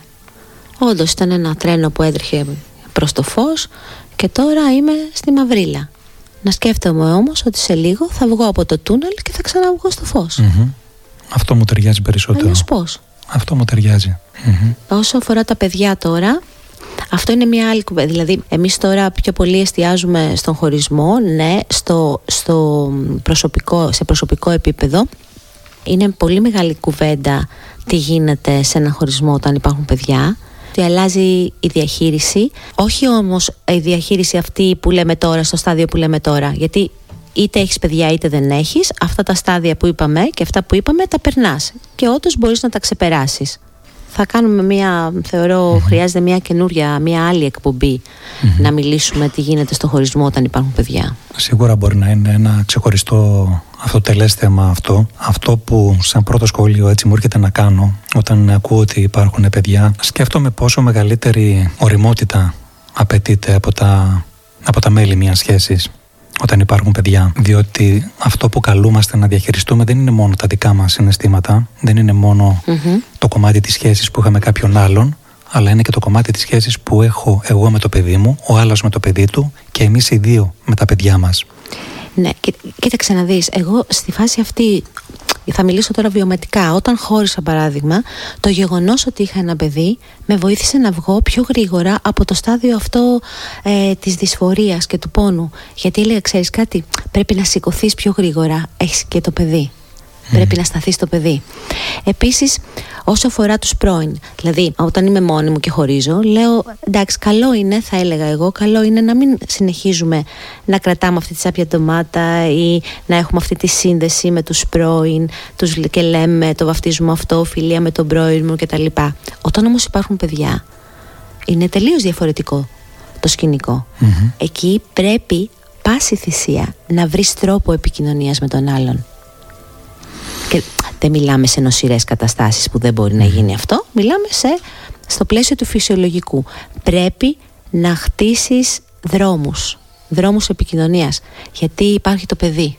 Και στηρίζεις εσένα, στηρίζεις τον εαυτό σου και μόνο αν στηριχθείς εσύ καλά και στηρίξεις και ο άλλος βέβαια, είτε μάνα είτε πατέρα στον εαυτό του καλά, μπορούν και οι δύο να στηρίξουν το παιδιά. Η δυσκολία που υπάρχει εδώ είναι ότι ο καθένας μπορεί να κάνει όλα αυτά στο μέτρο που μάλλον από την πλευρά της ευθύνης που το αναλογεί. Το συνδέομαι και με το μήνυμα που μας έστειλε πριν, ε, πριν η Βάσο, ότι ο καθένας στο πλαίσιο αυτό που περιγράφεις με την παρουσία των παιδιών, ο καθένας πρέπει να δει ποιο είναι το δικό του μερίδιο της ευθύνης και τι χρειάζεται εκεί να αναλάβει απέναντι στο παιδί, την ευθύνη απέναντι στο παιδί. Ναι. Στο σεβασμό δηλαδή, για να λέμε ποια είναι αυτή η ευθύνη. Η ευθύνη που έχουμε είναι ο σεβασμός της ψυχολογίας του παιδιού, ο σεβασμός του βιώματος του παιδιού. Ο το πώς καθένας το τη δική βιώνει. του ευθύνη. Ναι, ξέρεις τι γίνεται πολλές φορές. Το έχω αντιμετωπίσει και στη δουλειά μου αυτό. Ε, μου λένε, ας πούμε, οι γονείς, ξέρετε κάτι, ο πατέρας ή η μητέρα δεν δίνει σημασία και τώρα έχουμε χωρίσει και τι θα γίνει. Ε, μ, θεωρώ ότι εκείνη τη στιγμή πρέπει να σκεφτείς ότι ξέρεις κάτι, να κοιτάξω εγώ τι μπορώ να κάνω. Μμμ. Εγώ τι μπορώ να διορθώσω. Εγώ πώς μπορώ να στηρίξω. Μην ακούγεται το εγώ εγωιστικό, αλλά. Από την πλευρά μην, μου. Μην κοιτάζεις τι κάνει ο άλλος. Κοίτα εσύ πώς μπορείς να βοηθήσεις το παιδί. Κοίτα εσύ τι μπορείς να κάνεις για να χτίσεις ένα δρόμο επικοινωνίας. Ο άλλος μπορεί να μην αντιδράσει έτσι όπως θα ήθελες να αντιδράσει. Μπορεί να μην ανταποκριθεί σε αυτό που εσύ θα ήθελες να γίνει. Στις αρχές όμως εστιά, δεν εστιάζω στο τι κάνει ο άλλος ή τι δεν κάνει συνήθως ο άλλος. Εστιάζω εγώ τι μπορώ να κάνω για να βοηθήσω το παιδί μου. Είναι αυτό που χρειάζεται να κάνω. Είναι αυτό που λέω, αυτό που χρειάζεται να κάνει ο καθένας από την πλευρά του. Και σχετίζεται και με την αυτολύπηση γιατί πολλές φορές ε, λυπούμαστε τον εαυτό μας. Αχ, χώρισα. Τι κρίμα. Και λυπόμαστε και το παιδί και λέμε Αχ, τώρα κρίμα το παιδί μου, έχω χωρίσει. Αν εσύ βλέπεις το παιδί σου σαν καημένο που έχει χωρίσει, θα το συμπεριφέρεσαι και σαν καημένο και όλοι γύρω και εκείνο και προς τον εαυτό του και όλοι γύρω θα το βλέπουν σαν καημένο. Άρα λοιπόν, κοίταξε να δεις τη στιγμή που έχεις χωρίσει, πώς εσύ αντιμετωπίζεις το παιδί σου. Το στηρίζεις εκείνη τη στιγμή. του δίνεις όλο το θετικό. Δεν, το ότι χώρισα εγώ ας πούμε με τον πατέρα σου ή με τη μητέρα σου δεν σημαίνει ότι εσύ χάνεις και τους δύο γονείς. Αλλάζει λίγο η πραγματικότητά μας. Εσύ όμως για μένα εγώ είμαι η μαμά σου και ο μπαμπάς σου υπάρχει και είναι Και πολλές φορές και όταν πάλι ο ένας από τους δύο γονείς είναι απόν ξέρεις καμιά φορά λέμε ότι δεν πειράζει. Ένα άνθρωπο μπορείς να βρεις να σε αγαπάει. Κάποτε έχει χρειαστεί να το πω αυτό σε ένα μαθητή μου. Υπάρχει ένας άνθρωπος που νιώθεις ότι σε αγαπάει. Γιαγιά, παππούς, μαμά, μπαμπάς, αδελφός, αδελφή. Υπάρχει, ναι, είναι αρκετός. Νομίζω ότι ήδη είπαμε αρκετά ενώ δεν είχαμε το σκοπό. Είδες η κουβέντα μας έφερε να πούμε περισσότερα με αφορμή την παρουσία των παιδιών σε μια συντροφική σχέση. Και είχαμε μείνει στο κομμάτι της δυσφορίας και της καθήλωσης και είχαμε πει ότι κινούμαστε λίγο, βγαίνουμε από το καβούκι μας, βγαίνουμε λίγο από το σπίτι, έστω και για πέντε λεπτά. Σιγά σιγά αυτό θα γίνει δέκα. Ψάχνουμε μια δραστηριότητα, ε, δεν είναι ωραία να βρω μια δραστηριότητα να κάνω που μου αρέσει. Είναι πολύ ωραία, αλλά πριν από αυτό θα έλεγα να ακούσουμε την καρδιά που πονάει όταν ψηλώνει. Αχ, ναι, τι ωραία.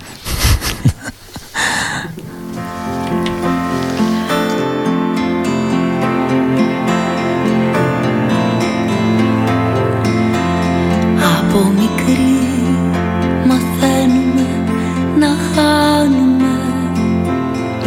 Η απώλεια θα μπορούσε να είναι κούνια μας. Δεν μπορείς να τα έχεις όλα. Πρώτη φράση που μαθαίνουμε.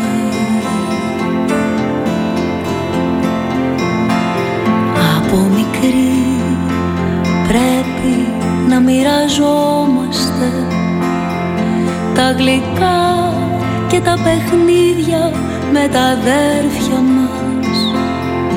Μάθε πλέον να μοιράζεσαι κι έτσι δίνουμε ό,τι παίρνουμε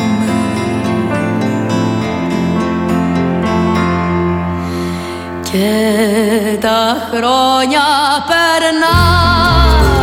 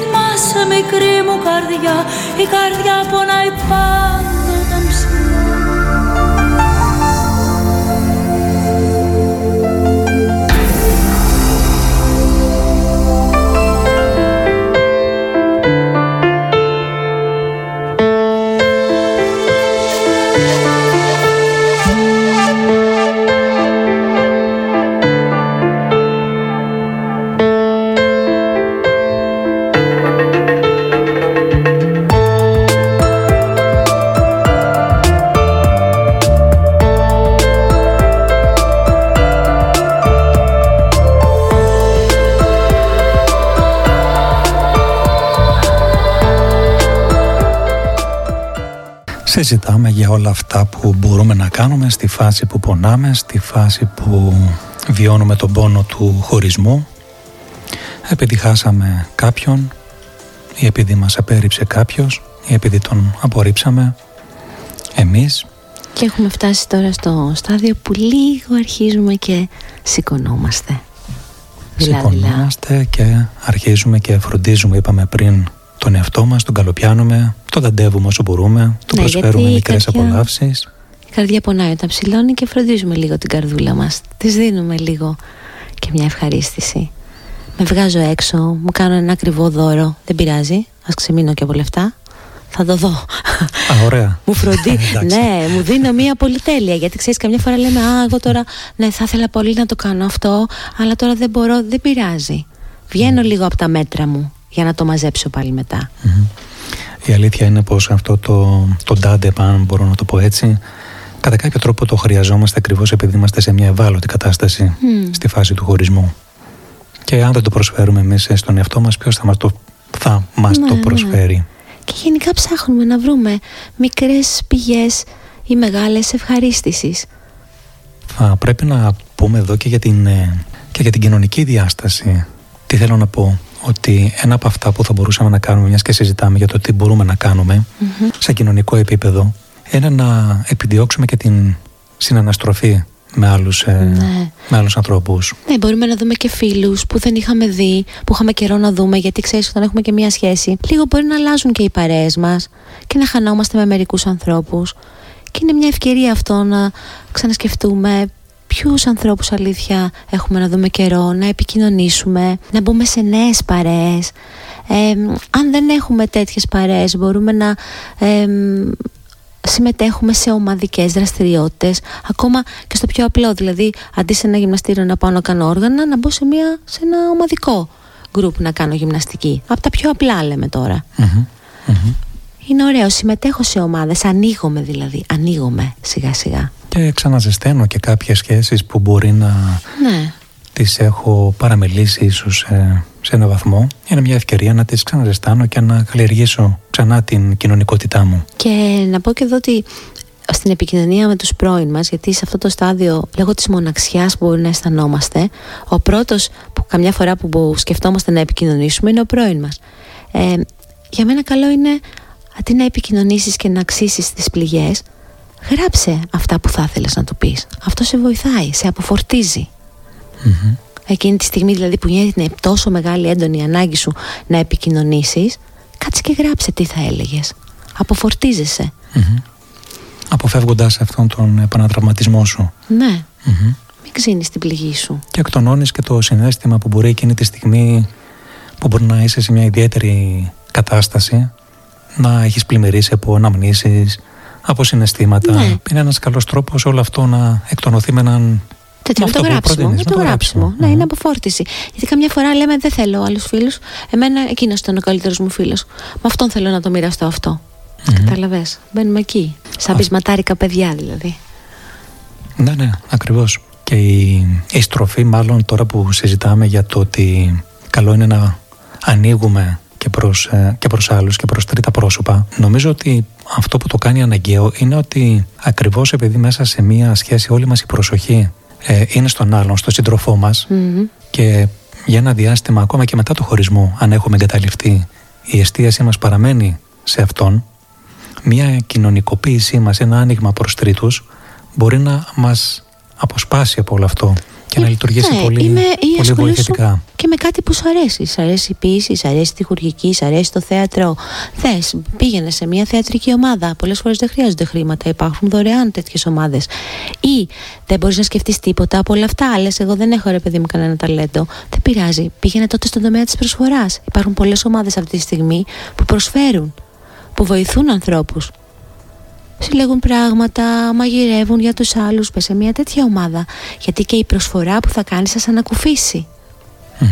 Και αναζητάμε και νέα ενδιαφέροντα ή θυμόμαστε ενδιαφέροντα που είχαμε ναι, ναι. και τα οποία έχουμε εγκαταλείψει για κάποιο λόγο ναι, ή επειδή δεν είχαμε την πολυτέλεια μέσα στο πλαίσιο της σχέσης που είχαμε να, να ασχοληθούμε με αυτά.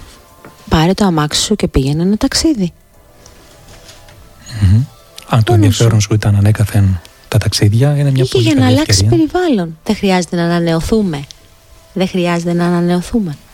Λίγο. Να αλλάξουμε λίγο και το περιβάλλον. Χρειάζεται και. Ή πολλοί δουλεύουν περισσότερο, ξέρω εγώ. Εδώ μπορούμε να, να επισημάνουμε, Δάφνη, ότι πολλές φορές ε, μέσα στο πλαίσιο της ε, σχέσης, τη ρουτίνα της σχέσης αν θέλεις, πέφτουμε στην παγίδα να αγνοούμε όλα αυτά τα ενδιαφέροντα που μπορεί να έχουμε, να τα αφήνουμε ναι. στην άκρη, ενώ είναι πράγματα που μπορούμε να. Μάλλον, ενώ είναι πράγματα από τα οποία παίρνουμε χαρά και μας κάνουν να, νιώθουν, να νιώθουμε όμορφα, στην πορεία της σχέσης μπορεί όλα αυτά, αφήνοντας λίγο το ένα, λίγο το άλλο, από όλα αυτά που μας ενδιέφεραν, να καταλήξουμε τελικά όλα αυτά που μας ενδιαφέραν να τα βάλουμε σε ένα ντουλάπι. Και αυτό όμως Μάρια δεν είναι δείγμα ότι η σχέση δεν πήγαινε καλά. Γιατί σε μια πραγματική σχέση ε, νομίζω ότι εμείς όπως είπε και η Δέσποινα προηγουμένως διευρύνουμε τον εαυτό μας. Δηλαδή αν μία φορά ασχολούμαι με αυτά που μου αρέσουν τώρα ασχολούμαι δέκα με την υποστήριξη και του άλλου φορές με αυτά που μου αρέσουν. Δεν τα αφήνω στην άκρη, δεν τα κλείνω σε ντουλαπάκια. Άρα λοιπόν ναι.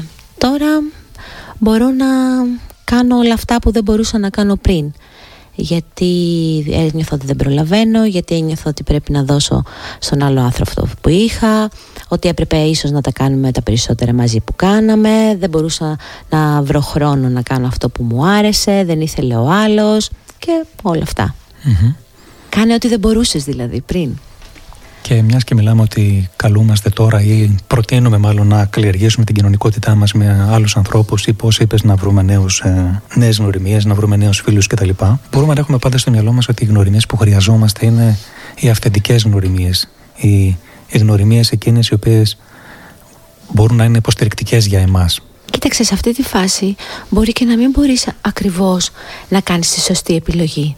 Ε, μπορεί ίσως να χρειάζεται ή να το κάνουμε, ανοίγουμε τον κύκλο μας, πάνω στην προσπάθεια να ανοίξουμε τον κύκλο μας, μπαίνουν μέσα και πολλοί άνθρωποι οι οποίοι ίσως δεν ταιριάζουμε και πάρα πολύ με αυτούς ή σε άλλη φάση να μην κάναμε ποτέ παρέα. Δεν πειράζει όμως και αυτό, είναι θεμιτό, είναι ένα σκαλοπάτι.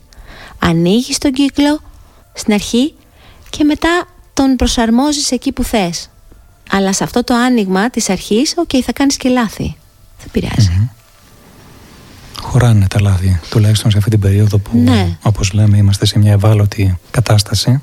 Ναι, οπότε μην έχουμε και αυτή την ενοχή. Μην τυχόν τώρα έχω κάνει τέτοιες παρέες που δεν μου ταιριάζουν. Ναι, Γιώργο. Ε, με αυτό που συζητάγατε, δεν ξέρω, σήμερα μου έχετε δημιουργήσει πολλές εικόνες. Πάρα πολλές εικόνες. Ε, μιλάγατε, Δάφνη, με το Μάριο. Μα είσαι και καλλιτέχνης, έχεις εικόνες, έτσι να το λέμε και αυτό. Ε, όταν ε, είμαστε σε μια σχέση, ας, έτσι θα ήθελα να σας βάλω και λίγο σε, σε αυτή την εικόνα που δημιούργησα, ε, έχουμε ένα κάδρο. Άρα έχουμε μια εικόνα. Σε αυτό το κάδρο είμαι εγώ και ο σύντροφός μου. Άρα έχουμε ένα κάδρο που είμαστε μαζί. Εικόνα λοιπόν. Αυτή την εικόνα τη κτίζω που αναφέρθηκες και εσύ Μάρια. Κάποια στιγμή επικαλούμε φύγω από τον κάδρο αυτό και να δημιουργήσω ένα άλλο κάδρο που θα είμαι μόνος μου. Άρα μια εικόνα. Άρα ξανακτίζω αυτή την εικόνα σε εμένα. Αυτά που είπες Δάφνη εσύ, ότι ναι, ξαναδημιουργώ ναι. πάλι. Ναι. Και μου είναι, γι' αυτό και μερικές φορές μου είναι δύσκολο να δημιουργήσω αυτή την εικόνα mm-hmm. προς εμένα και προς τους άλλους. Γιατί έχει χαλάσει η εικόνα με τον σύντροφό μου, με πονάει αυτή, βλέπω οι γύρω μου πώς το αντιλαμβάνονται και πώς βιώνω την εικόνα που έχουν οι γύρω μου ε, απέναντι σε μένα. Ναι, αντιδρώ λίγο στην ανανέωση αυτή. Ακριβώς. την ανανέωση της εικόνας. Δεν ξέρω, σήμερα που έχει δημιουργήσει πολλές εικόνες. Καλό αυτό, καλό αυτό. Θα έχεις πολλές εμπνεύσεις. Και, και ήταν εξαιρετική και η περιγραφή σου και όση ώρα σε άκουγα Γιώργο να ρωτιόμουν τι τίτλο θα, θα έβαζα σε αυτή την, την εικόνα, τι λεζάντα θα έβαζα σε αυτή την, την εικόνα. Και νομίζω θα έβαζα κάλεσμα για επαναπροσδιορισμό. Ε, θα το συνέδεια δηλαδή με το κομμάτι της αυτογνωσίας που καλούμε να, να δουλέψω μετά από τη φάση του ενός χωρισμού. Σε αυτό το κάδρο δηλαδή που λες ε, που απεικονίζει τώρα εμένα, ποιον εμένα, ποιος είμαι εγώ σε αυτό το κάδρο, ποια είναι η θέση μου σε αυτό το κάδρο, δηλαδή ποια είναι η θέση μου μέσα στον κόσμο πια, στη σχέση μου με τους άλλους, αλλά και στη σχέση μου με τον εαυτό μου. Γιατί είναι μια μοναχική διαδικασία όλη αυτή σε πρώτο χρόνο.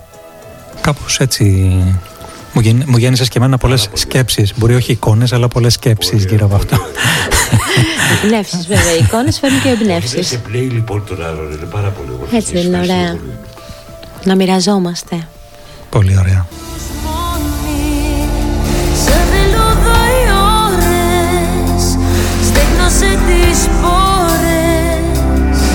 Η αγκαλιά της μόνης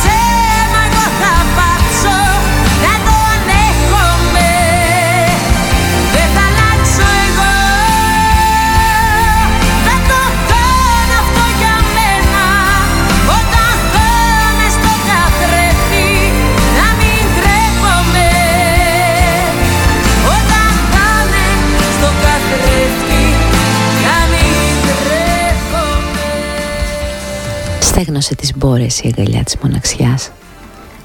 Δεν θα αλλάξω εγώ, ποτέ και για κανέναν, μόνο αν το θέλω εγώ, έτσι. Και το ψέμα θα πάψω να το ανέχομαι, μας λέει η Έλληνα Παρίζου. Επιτέλους μόνη λοιπόν,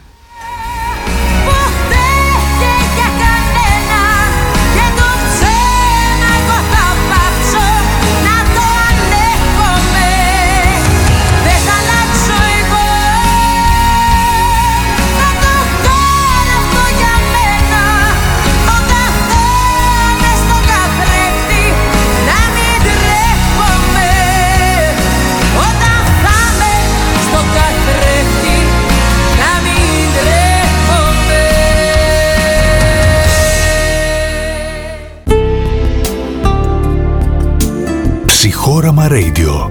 Εδώ ακούς μέσα σου.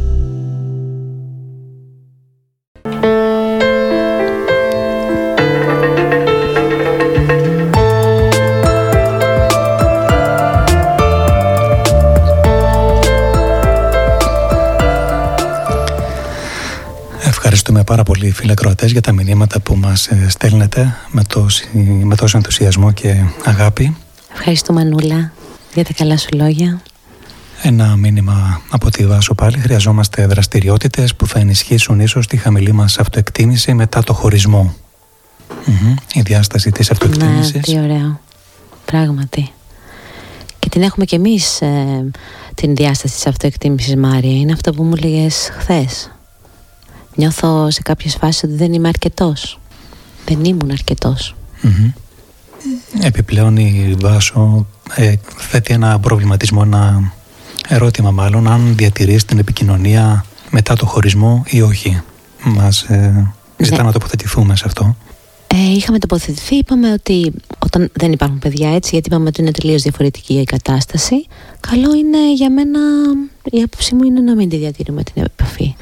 Γιατί αν αποτύχαμε στη φάση που είχαμε ενωθεί σωματικά και ψυχικά, πώς θα πετύχει τώρα, θα πετύχει τι, θα πετύχει φιλία, όχι, είναι η ανασφάλειά μου που θέλει να κρατάει αυτή την επαφή. Είπε με μάλιστα ότι αν ε, έχεις τόσο πολύ μεγάλη επιθυμία να πεις πράγματα στον πρώην σου ή στην πρώην σου, κάθεσε να τα γράψεις, αυτό θα σε αποφορτήσει. Εγώ πάλι θα ήμουν διστακτικός, ε, θα ήμουν προβληματισμένος μάλλον πάνω σε αυτό το ερώτημα και αυτό που θα διερευνούσα αγαπητή Βάσο θα ήταν αν η επικοινωνία αυτή θα μου έκανε καλό αν θα με έκανε να νιώθω ακόμα καλύτερα. Θα κοιτούσα πώς θα ήμουν μετά από αυτή την επικοινωνία. Αν επικοινωνούσα και μετά χρειαζόμουν πολύ καιρό για να συνέλθω από αυτή την επικοινωνία, επειδή μπορεί να με έκανε να νιώθω ε, ξανά τη ματέωση, την απόρριψη. Ή αν σου γεννούσε, Μάρια, προσδοκίες αυτή η επικοινωνία. Αυτή είναι μια παγίδα πάντα που, που υπάρχει όταν το άλλο μέρος μπορεί να λειτουργεί, για παράδειγμα, χειριστικά. Δηλαδή να έχει πάρει την πρωτοβουλία. Ή μπαίνει σε προσδοκία μόνος, χωρίς να κάνει ο άλλος τίποτα καμιά φορά. Ναι. Πολύ περισσότερο όταν ο άλλος ε, το, κάνει και ναι. το τρέφει. Έτσι. ναι, ναι. Ε, οπότε το κριτήριό μου βάζω εμένα θα ήταν το αν αυτή η επικοινωνία με τραυματίζει περισσότερο. Αυτό θα ήταν το κριτήριό μου. Μπορούμε να προχωρήσουμε και σε επόμενα μηνύματα. Πες τα Δάφνη λέει η φίλη σου η Σοφία μάλλον. Να είσαι καλά Σοφία. προσπαθούμε, προσπαθούμε. Μας βοηθάτε κι εσείς όταν μας λέτε. Η Αναστασία, σε χαρητήρια για την τόσο όμορφη, τρυφερή, συγκινητική εκπομπή σας. Σε ευχαριστούμε Αναστασία. Πάλι η Αναστασία, κάποιες φορές ο χωρισμός είναι λύτρωση λόγω δύσκολων καταστάσεων μέσα από τη σχέση. Σε αυτή την περίπτωση ο πόνος είναι δημιουργικός. Ανακούφιση από βίες καταστάσεις. Πω, πω, ναι, πράγματι αυτό. Ανακούφιση και απελευθέρωση. Απελευθέρωση, ναι. Νιώθεις να φεύγει ένα βάρος από πάνω σου. Είναι... Και στο στάδιο αυτό που είμαστε εμείς τώρα και λέμε για την ανανέωση, πραγματικά δηλαδή νιώθεις άλλος άνθρωπος. Όταν μπεις δηλαδή σε αυτό το ανανεωτικό στάδιο, νιώθεις άλλος Γιατί μπορεί να μιλάμε τώρα για τη δυσκολία που έχει ο χωρισμός και τα, αυτά τα αρνητικά εντός εισαγωγικών συναισθήματα, ε, τα δυσάρεστα μάλλον, ας μην τα πω ακριβώς αρνητικά και γίνουν ε, άλλοι συνειρμοί ε, στο μυαλό μας. Μπορεί να υπάρχουν αυτά τα δυσάρεστα συναισθήματα που είπαμε, πόνο, τιμό, θλίψη, ε, λύπη και όλα αυτά, αλλά πολύ σωστά εδώ η φίλη μας ε, θέτει αυτή τη διάσταση ότι υπάρχει και η, η άλλη όψη. Ναι, η όψη που σε κάνει να νιώθεις ανακούφιση, λύτρωση, mm-hmm. Απαλλαγμένος από. Επιτέλους μόνη, είπε η Παπαρίζου προηγουμένως. Mm. Επιτέλους μόνη, κάνω ό,τι θέλω. Τι θέλει να πεις ότι μας Απλώνομαι, απλώνομαι. Μα είδες καμιά φορά τα τραγούδια τα λένε όλα. Αν μπορείς να εστιάσεις. Μια ερώτηση μου γεννήθηκε και λέω, βάσει με τη, την ερώτηση της φίλης μας, και λέω τώρα ανακούφιση. Νιώθω μια ανακούφιση, μια απελευθέρωση. Μήπως τελικά αυτό που νιώθω την απελευθέρωση είμαι εγώ και πριν δεν ήμουν εγώ και παίζα ρόλο πάνω σε αυτό που ήθελε ο άλλος; Πω, πω, ναι, πραγματικά και κουράζει ο ρόλος. Ναι. Μήπως αυτά τα βαριά συναισθήματα μου δημιουργούνται, δεν είμαι εγώ και είναι κάποιος Είχα γίνει αυτό που ήθελε ο άλλος. Η του εαυτού μου είναι που με συμπαρασύρει. Το κάποιος άλλος δεν βγάζω. Δεν είμαι εκτός σε όλο αυτό. Αλλά παίζει το ρόλο του αλουνού που τελικά μου δείχνει το συνέστημά μου αν πραγματικά ποιος είμαι. Δηλαδή με καθοδηγεί ποιος είμαι και ποιος δεν είμαι. Άρα δηλαδή αν απελευθερώνομαι και νιώθω ένας άλλος άνθρωπος, μήπως τελικά είμαι αυτός; Είμαι αυτός ο νέος εγώ, ε και να δω την ε, και να δω αυτό το, αυτό το συνέστημα που λες Γιώργο, αν σε καταλαβαίνω σωστά, είναι ότι αν το συνέστημα αυτό που αισθάνομαι μετά το χωρισμό έχει αυτό το χαρακτήρα, το χαρακτήρα δηλαδή της ανακούφισης, ίσως αυτό μου δίνει και μια πληροφορία για την ποιότητα της σχέσης που είχα με τον άνθρωπο με τον οποίο ήμουν μαζί. Ότι κάτι θέλει να μου πει αυτή η ανακούφιση, από τι ανακουφίζομαι, τι με βάραινε δηλαδή κατά τη διάρκεια της σχέσης mm-hmm. και μπορεί να αισθάνομαι εκείνη την ώρα απαλλαγμένος από αυτό το βάρος. Την... Και πολλές φορές αυτό το βλέπουμε μετά όταν φύγει αυτό το σύννεφο του πόνου. Βλέπουμε δηλαδή πραγματικά τον εαυτό μας και λέμε: Πάρε παιδί μου, γιατί πονούσα τώρα είμαι καλύτερα. Και Κοίταξε τι κάνω, κοίταξε τι ωραία που περνάω. Και μπορεί να είμαι ακόμα καλύτερα. Α, ακόμα αυτό, καλύτερα. Ναι, ναι. Αν, Επίσης... δεν, αν δεν φτάσω στο σημείο να πω, γιόπι χώριζα. αυτό θα είναι το καλύτερο. Νομίζω φτάνουμε και σε αυτό το, το σημείο να το πούμε. Ε, ένα ακόμα μήνυμα από την ε, αγαπητή Τριαντεφιλιά. Αν τον ε, σύντροφό σου τον αγάπησες πραγματικά, η επόμενη μέρα είναι καταθλιπτική. Ο πόνος του χωρισμού είναι ίδιος του πένθους. Η απώλεια πονάει και σε παίρνει μήνες να το ξεπεράσεις, ίσως και χρόνια, ίσως και ποτέ. Όταν όμως δεν περνούσαμε καλά στη σχέση. Τότε ξυπνάμε την επόμενη μέρα και νιώθουμε απελευθέρωση. Είναι ακριβώς πάνω σε αυτά που. ή πολλές φορές ξέρεις κάτι. Τον απελευθερώνεις τον άλλον ακριβώς επειδή τον αγαπάς και δεν θες να τον πληγώνεις. Θα ακούσουμε ένα κομμάτι στη συνέχεια που το λέει αυτό. Mm-hmm. Σ' αγαπώ αρκετά για να σε αφήσω μόνος σου και για να μην φτάσουμε σε αυτό το στάδιο, στο στάδιο να σε πληγώνω. Πολλές φορές δηλαδή η δύναμη να φεύγεις είναι το κίνητρο, σου, το κίνητρο που σου δίνει τη δύναμη για να φύγεις είναι και γιατί βλέπεις ότι συνεχώς τον πληγώνεις αυτόν που αγαπάς. Θα ήθελα να πω κάτι, ε, αν μου επιτρέπετε, κάτι, σε κάτι σε προσωπικό. Έχω μια σχέση με τη Δέσποινα. Κάποια στιγμή την πλήγωσα. Ε, φώναξα, να το πω έτσι πιο απλά. Κάποια στιγμή αναρωτήθηκα προς εμένα, λέω, νοιάζεσαι για τον άνθρωπο, τον αγαπάς, τον άνθρωπό σου; Και λέω, απάντησα, λέω, ναι, τον αγαπώ τον άνθρωπό μου. Και πώς τον πληγώνεις, πώς του φωνάζεις, πώς του εκφράζεις έτσι, πώς του συμπεριφέρεσαι έτσι. Άρα πραγματικά τον αγαπάς. Άρα πραγματικά νοιάζεσαι γι' αυτόν ή θέλεις να προβάλλεις τις ανάγκες σου πάνω σε αυτόν τον άνθρωπο. Ε, εκεί λίγο σαν να ξέλαγα, ναι, σαν να ξύπνησα λιγάκι πάνω σε αυτό και λέω πόσο πραγματικά νοιαζόμαστε και αγαπάμε τον άνθρωπό μας ήμουνα σε μια φαντασίωση εντός εισαγωγικών, δηλαδή εκτός. Και εκεί συνειδητοποίησα ότι θέλω εργασία. Πρέπει να εργαστώ με μέναν για να μπορέσω εγώ να αγαπήσω εμένα και τον άνθρωπό μου, χωρίς να τον πληγώνω. Θα τον πληγώσω, αλλά τουλάχιστον να καταλάβω τι κάνω. αυτό. Και αυτός ο προβληματισμός ε, που λες Γιώργο είναι ένας ε, προβληματισμός που ε, εύλογα προκύπτει όταν υπάρχει αυτή η διάσταση ανάμεσα σε αυτά που λέω σε κάποιον και σε αυτά που κάνω. Λες δηλαδή ότι από τη μια μπορεί να λέμε ότι ναι, σ' αγαπάω, νοιάζομαι, κάνω ράνο και από την άλλη με τις πράξεις μου να κάνω ακριβώς το αντίθετο. Οπότε εκεί τίθεται εύλογα το ερώτημα τι ακριβώς είναι για μένα η αγάπη και πώς την εκφράζω απέναντι στον άνθρωπο αυτόν που λέω ότι αγαπώ. Κάποια στιγμή άρα θα πρέπει να παρατηρώ και εμένα και τον άνθρωπό μου πώς τους συμπεριφέρομαι, παρατηρώ εμένα πώς συμπεριφέρομαι απέναντι στον άνθρωπό μου ε, και τι ανταπόκριση έχει αυτή η δράση που έκανα απέναντι στον άνθρωπό μου. Αυτό μπορώ να το κάνω και σαν αναστοχασμό στη φάση αυτή δηλαδή που αρχίζω και σηκώνομαι και κάνω ανανεωτικές, ανανεωτικές πράξεις να σκεφτώ αυτό, να κάνω αυτό τον αναστοχασμό. Πώς ήμουν, ναι. γιατί ποιοι, ποιες δυσκολίες, ποια εμπόδια υπήρχαν και ήμουν εγώ έτσι. Αυτός ο, ένας άλλος άνθρωπος από αυτός που είμαι τώρα. Επίσης η Τριαντεφυλιά σημειώνει ότι το ποίημα Δάφνη που μας ε, αφιέρωσες ε, τη, της άρεσε πάρα πολύ. Και σημείωσε επίσης ότι λείπει και ο Αντώνης. Ευχαριστούμε Τριανταφυλιά ο Αντώνης είναι μαζί μας, μας ακούει. Περαστικά στον Αντώνη. Περαστικά, Αντώνη. Και αυτό που ήθελα επίσης να σημειώσω με αφορμή το μήνυμα της ε, Τριανταφυλιάς που δίνει τη διάσταση αυτή της διάρκειας του, του πένθους.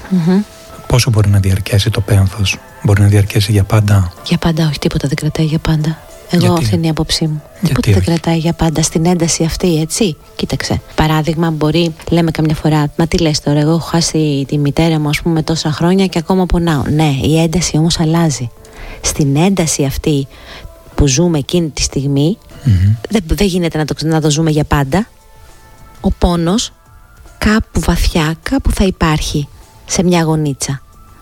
Σε πολύ πολύ μικρή ένταση όμως που ίσως να ενεργοποιείται μερικές φορές ε, αυτό που θα ήθελα εγώ να πω εδώ να σημειώσω είναι ότι δεν ξέρω αν υπάρχει χρονικό όριο στο μέχρι πότε πονάω ή μπορώ να πονάω. Αντίθετα μπορεί να, να πω ότι υπάρχει, ότι μπορεί να, να υπάρχει και μια πάλι πεποίθηση που μπορεί να με δυσκολέψει του τύπου ότι θα πρέπει να πονάω τόσο και όχι παραπάνω ή ότι πέρασε, πέρασαν έξι μήνες γιατί πονάω ακόμα. Ναι, μπορώ εγώ να... ακριβώς δεν μιλάω γι' αυτό, αλλά μπορώ... κρατάει για πάντα.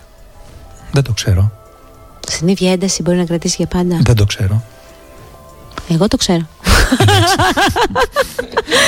Παιδιά, δεν κρατάει για πάντα, σας το λέω εγώ. Με πολύ ταπεινότητα. Αφού έχουμε τη διαβεβαίωσή σου, Δάφνη, μπορούμε να είμαστε ήσυχοι. Εννοείται ότι κάνουμε χιούμορ, έτσι. Εσείς ακολουθείτε τον ειδικό, όχι εμένα. Πάρει ερώτηση. Μια οπτική. Έχω στρέψει δεξιά και βλέπω αυτό. Αυτό δεν του δίνω ζωή. Αν εγώ δηλαδή έχω, έχω εστιαστεί στον πόνο μου, ε, εγώ δεν θα του δώσω τη ζωή την ανάλογη. Μετά από καιρό που λέει. Σωστά, είναι και σαν προσωπική δηλαδή, επιλογή. Ε. ε. προσωπική επιλογή. Αν εγώ δηλαδή μετά από πέντε μήνες, έξι μήνες, ένα χρόνο είμαι εκεί και έχω εκεί. Έχω στρέψει την προσοχή μου στον πόνο. Δεν μπορώ να το κάνω συνέχεια και να στρέφω την προσοχή μου στον πόνο και να πονάω συνέχεια μέσα από το.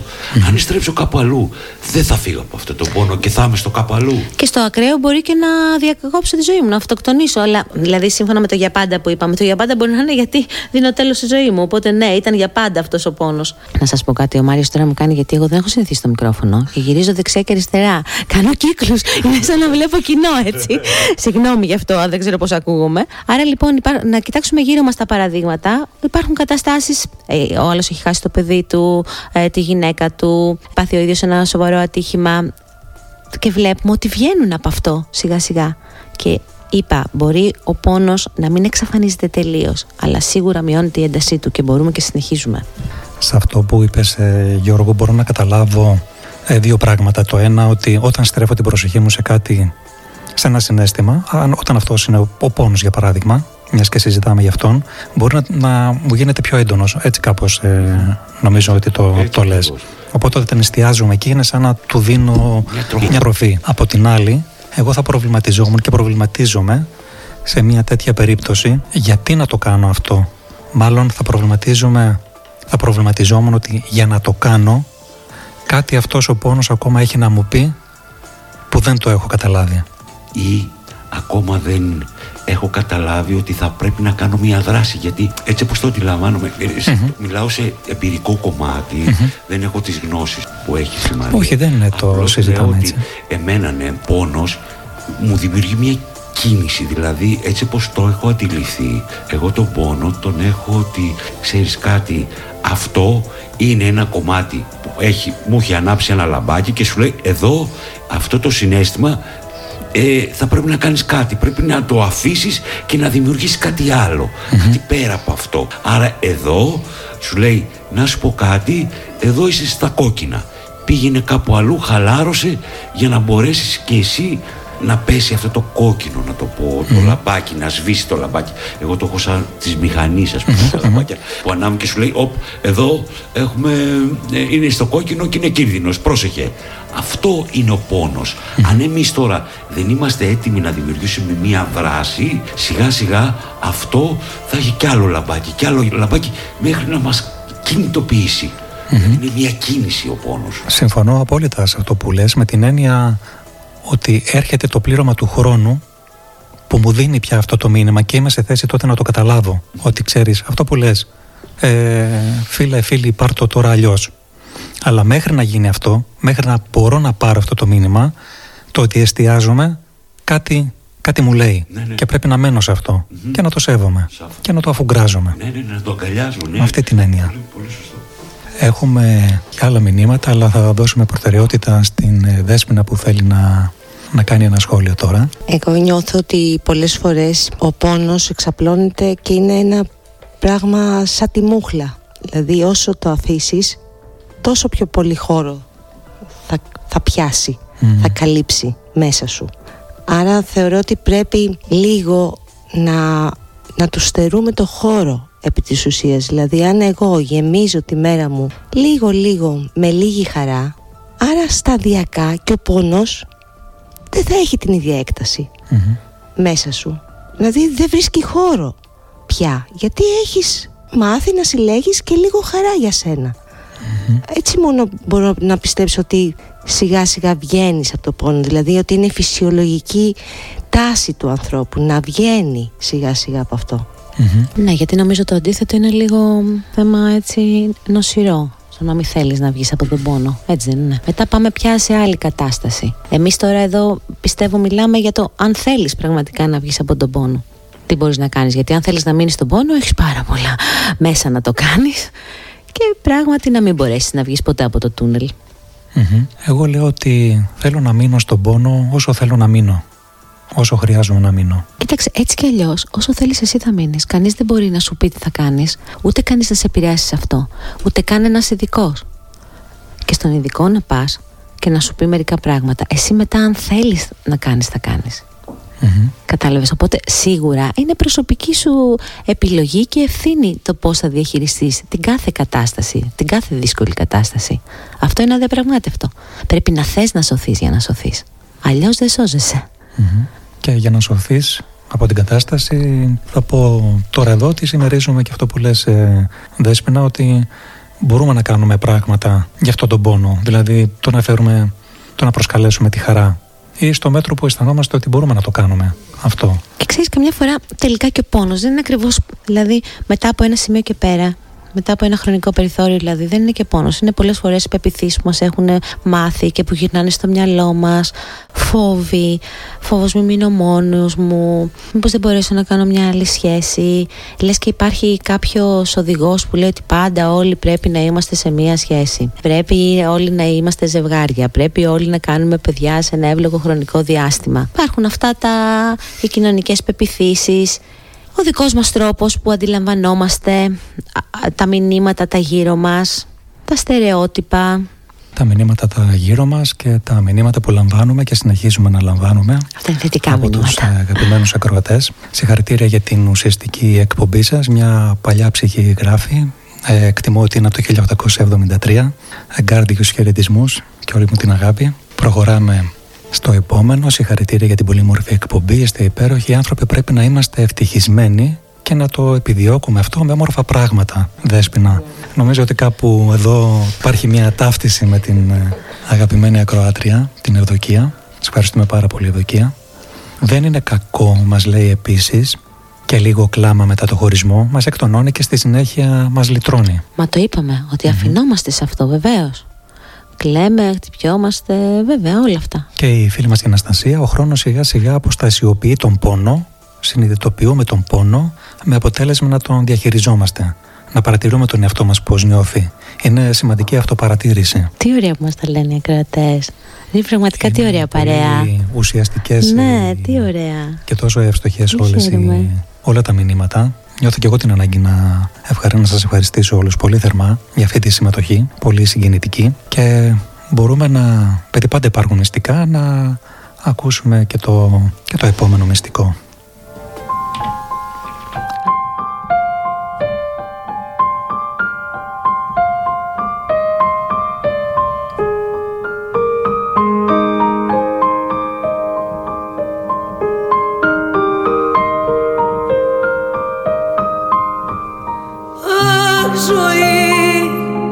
Κάτι μου κρύβεις, κάτι μαγικό που τοποθέτει.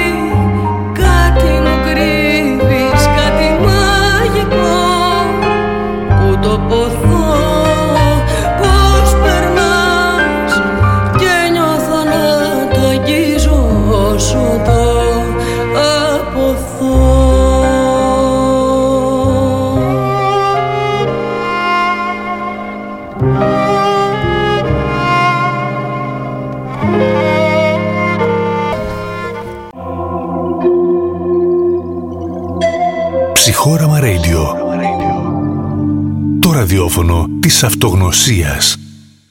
Να μιλήσουμε για τα στερεότυπα, ναι. ναι, γιατί να σου πω κάτι. Εκεί που εγώ είμαι τώρα στα ωραία μου, έχω κάνει και εξωτερικές, γιατί βοηθάνε και εξωτερικές αλλαγές καμιά φορά. Δηλαδή, έχω κόψει τα μαλλιά μου, τα έχω βάψει αλλιώς, ε, έχω κουρευτεί αλλιώς, έχω πάρει άλλα ρούχα, έχω αλλάξει το στυλ μου, έχω πάψει στο σπίτι μου. Και είμαι πολύ ωραία, έχω κάνει καινούριες παρέες, τέλεια. Την Κυριακή πάω να φάω στη μητέρα μου. Μου λέει, ναι, να σου πω κάτι, περνάνε τα χρόνια. Τώρα χώρισες, θα προλάβεις. και εκεί τι γίνεται, μου τα χαλάει όλα. Κάτι θέλει να σου πει. ναι, αλλά η υφή, ένας φίλος και εγώ μπορεί να σου πει μόνος σου θα μείνεις. Είναι ωραίο και αυτό. Μείνεις μόνη σου. Δεν είναι, είναι ωραίο να έχεις έναν άνθρωπο. Μην είσαι μόνη σου.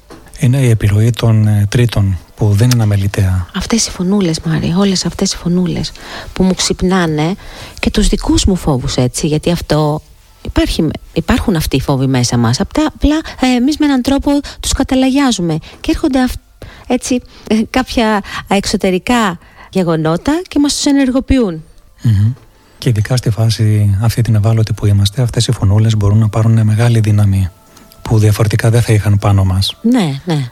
Έτσι μια, έτσι μια φοβία για παράδειγμα ένας φόβος μπορεί να, ε, να πάρει τρομακτική όψη. Για παράδειγμα ο φόβος της μοναξιάς μετά από έναν χωρισμό και στη φάση αυτή την Ναι, λες και κάποιος δηλαδή έχει πει σίγουρο ότι όλοι πρέπει να είμαστε με έναν σύντροφο. Πού, ποιος το έχει γράψει αυτό; Και ποιος κρίνει ποιο, ποιος θα είναι ο σύντροφος για μένα; Ωστόσο παραμένει αυτός ο φόβος και μπορεί να μπει και σε λόγια και να, και να πεις ότι μα μήπως μείνω μόνος μου τελικά μήπως, ε, μήπως έχασα το τρένο και σε όλα αυτά που ενεργοποιούνται μπορεί να ενεργοποιηθεί και μια, και μια ανασφάλεια μήπως δεν είμαι αρκετός αρκετή μήπως για να με απορρίψουν να με εγκαταλείψουν τώρα, θα συμβαίνει πάντα αυτό. Ναι. Και αυτό μπορεί να είναι πολύ αυτοεγκλωβιστικό. Και να... να με πηγαίνει λίγο πίσω. Να σε κρατάει πίσω, καθυλωμένο και να δυσκολεύει το βηματισμό σου, το να πάει παρακάτω. Ναι. Αλλά ποιος το καθορίζει αυτό; Εγώ όμως δεν είναι δείκτης το πώς νιώθω. Όταν εγώ θα αρχίσω να νιώθω καλύτερα, ποιος θα έρθει και θα μου πει ότι τώρα δεν είμαι καλά και πρέπει να είμαι σε μια άλλη συνθήκη για να είμαι καλά; Αυτό που λένε ότι χάλασες στη ζωή σου ή ο φόβος, ναι. Αλλά ο φόβος ο, φόβος ο δικός μου. Αλλά αφού εγώ τον έχω καταλαγιάσει το φόβο μου, γιατί βλέπω ότι περνάω καλά. Όταν ενεργοποιηθεί ο φόβος, αυτό που αναφέρατε, ε, αρχίζει και αντιλαμβάνεσαι ότι δημιουργούνται σκέψεις. Όπως είπε και ο Μάριος στη μοναξιά, ε, θα βρω ένα σύντροφο, θα βρω ένα. Απλώς μερικές φορές πρέπει να κάνω και κάποιες ερωτήσεις στον ίδιο μου τον εαυτό. Πώς τα ξέρεις όλα αυτά, τι θα μου συμβεί, ωραία, αφού τα ξέρεις, απάντησέ μου τι θα μου συμβεί την επόμενο, το επόμενο λεπτό; Δεν λέω τον επόμενο μήνα. ούτε ναι, ναι, επόμενο ναι, ναι, δίμηνο. Αφού τα ξέρεις τι θα μου συμβεί το επόμενο μήνα, το επόμενο, το επόμενο δίμηνο, απάντησέ μου τι θα μου συμβεί στο επόμενο λεπτό. Ε, ο νους μου λοιπόν δημιουργεί κάποιες. Η φωνούλα του ξερόλα που τα ξέρει όλα. Δημιουργεί κάποιες σκέψεις γιατί έτσι είναι δομημένος. Οκ, καλό είναι, το ακούμε. OK, okay, μη μας βάζει σε αυτά τα μονοπάτια που θέλει ο νους. Μόλις τώρα ε, περιέγραψες έτσι πολύ γλαφυρά Γιώργο, αν μπορώ να το πω, πώς ε, διαχειριζόμαστε αυτές τις αρνητικές σκέψεις, αυτές τις σκέψεις που ξεπετάγονται μέσα στο μυαλό μας και μας παίζουν ε, περίεργα παιχνίδια. Παιχνίδια που μπορεί να μας εγκλωβίσουν και να μας δυσκολέψουν ακόμα περισσότερο. Και αυτό που προτείνεις και το και συντάσσομαι πάρα πολύ με αυτό. Αυτός ο δημιουργικός διάλογος, αν μπορούσα να του δώσω ένα όνομα, θα ήταν πολύ βοηθητικός. Δηλαδή να πιάσω μια συζήτηση με αυτές τις σκέψεις και να τις υποβάλω εγώ σε έναν έλεγχο. Μέσα από αυτό αρχίζω να κοινωνώ με μένα. Είναι πολύ σημαντικό κομμάτι να παρατηρώ. Άρα παρατηρώ το νου μου, παρατηρώ τις σκέψεις μου, παρατηρώ τα συναισθήματά μου. Αρχίζω να επικοινωνώ σε αυτά τα κομμάτια και κάνω και ερωτοαπαντήσεις πάνω σε εμένα. Και αρχίζω και εξοικειώνομαι πάνω σε αυτό και ε, θα δημιουργήσω, θα δω ας πούμε ότι σιγά σιγά και αυτός ο φόβος καταλαγιάζει. Λέει ένα ωραίο απόφθεγμα. Δεν μπορώ να πω με σιγουριά ότι τα πράγματα θα διορθωθούν όταν αλλάξουν. Είμαι σίγουρος όμως ότι για να διορθωθούν πρέπει να αλλάξουν. Πέραγω. Είναι του Κριστόφ Λίχτενμπεργκ. Ένα ακόμα μήνυμα από την ε, αγαπημένη μας ε, φίλη την Άλμα. Συγχαρητήρια μας την η Άλμα. Ο πόνος νομίζω ότι δεν φεύγει για πάντα αλλά αλλάζει χρώμα. Α, ναι, σωστά. Από κόκκινο πάει προς το λευκό. Ένα μας, έχουμε και μια άλλη εικόνα τώρα, Ναι, ναι. Γιώργο. Μιας και είχαμε πολλές εικόνες ε, σήμερα. Πολύ όμορφη εικόνα, ναι. προσθέθηκε άλλη μία και νομίζω το βάζει σε πολύ ωραία διάσταση Ναι. όλο αυτό που προσπαθούμε εμείς να πούμε με λέξεις και αποδεικνύεται για άλλη μια φορά Γιώργο ότι η εικόνα τα περιγράφει ακόμα καλύτερα. Είναι πάρα πολύ όμορφο να δημιουργούμε εικόνες και οι εικόνες μας βάζουν και κάπου αλλού. Είναι πολύ ωραίο δηλαδή. Ε, βλέπω ας πούμε δεν μπορώ να εκφραστώ. Ωραία. Δημιούργησε μια εικόνα. Μετέφερε την αυτή την εικόνα. Ναι, γιατί Ε, σιγά σιγά θα, θα καταλάβει ας πούμε και ο άλλος και εσύ το που βρίσκεσαι μέσα από μια εικόνα και από εκεί και πέρα θα, ξεκλει, θα ξεκλειδώσει και άλλα σου κομμάτια μέσα από την εικόνα. Πόσο βοηθητικό μπορεί να είναι εν τέλει όλο αυτό; Μμμ. Ναι Δάφνη κάτι ετοιμαζόσουν; όχι πάνω σε αυτό, πάνω στην εικόνα, ότι όταν εσύ τα βλέπεις μια χαρά τα πράγματα θα είναι κιόλας. Δηλαδή αν εσύ βλέπεις μια όμορφη εικόνα θα είναι και έτσι. Βάλαμε στο παιχνίδι λοιπόν και τις, στο παιχνίδι τις κουβέντες μας, αν μπορούμε να το πούμε παιχνίδι, και την εικόνα και το πόσο βοηθητική μπορεί να είναι και τι πληροφορίες μπορούμε να πάρουμε για εμάς μέσα από αυτό και μέσα από την έκφραση μέσα από αυτό. Κάπου όμως θα χρειάζεται να μαζέψουμε όλα αυτά που έχουμε αφήσει ανοιχτά ή μάλλον να τα αφήσουμε ανοιχτά για επόμενες εκπομπές, Συναντήσεις. συναντήσεις συζητήσεις. Το σημαντικό είναι να πούμε ότι πώς βλέπουμε τελικά το θέμα του χωρισμού σαν τέλος ή σε μια αρχή.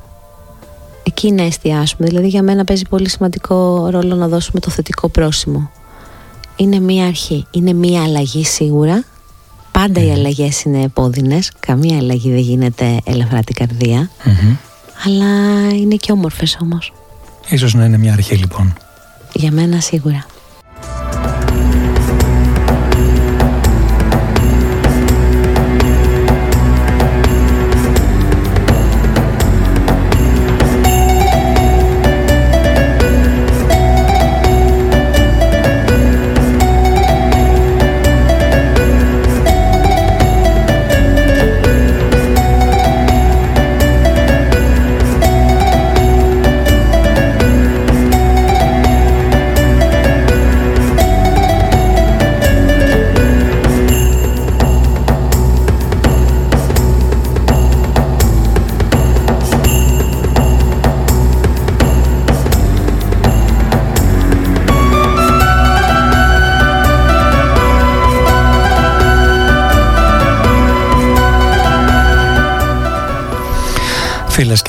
Ακροατές, Δάφνη, αγαπητοί φίλοι της εκπομπής, Δέσποινα και Γιώργο, κάπου εδώ κλείνει ένας διαφρο... δι... ραδιοφωνικός ε, κύκλος με πολύ ωραίες εικόνες θα έλεγα, μετά από όσα είπαμε πριν. Να σας ευχαριστήσω όλους θερμά, έναν, ένα για την παρουσία σας σήμερα εδώ και, και για την πολύτιμη συμμετοχή σας. Δάφνη, σε ευχαριστώ ιδιαίτερως για την εμπιστοσύνη και την τιμή που μου έκανες σήμερα εδώ μαζί μου. Η τιμή ήταν δική μου Μάρια γιατί ε, είναι πολύ συγκινητικό για μένα που μας συμπεριέλαβες ε, στο όραμά σου. Ένα καθαρό για μένα όραμα με σκοπό το μοίρασμα και την αυτοβελτίωση. Και θα ήθελα να πω ότι ήταν μεγάλη τιμή για μένα και σε ευχαριστώ για την ευκαιρία που μου έδωσες να βρίσκομαι σήμερα εδώ και να ευχαριστήσω και όλους τους φίλους μας που μας άκουσαν και μοιράστηκαν μαζί μας όλα αυτά τα όμορφα. Σε ευχαριστώ πάρα πολύ και εγώ από την πλευρά μου. Αγαπητοί φίλες και φίλοι, σας ευχαριστούμε και όλους εσάς θερμά για την συμμετοχή σας, την ανταπόκρισή σας, για τα πολύτιμα σχόλια και τα συγκινητικά και για τα ουσιαστικά μηνύματα που μας περάσατε σήμερα. Ένα μεγάλο ευχαριστώ σε όσους πήραν μέρος στη δημοσκόπηση που κάναμε σε όσους απάντησαν στα ερωτήματά μας που θέσαμε σχετικά με την εκπομπή μας.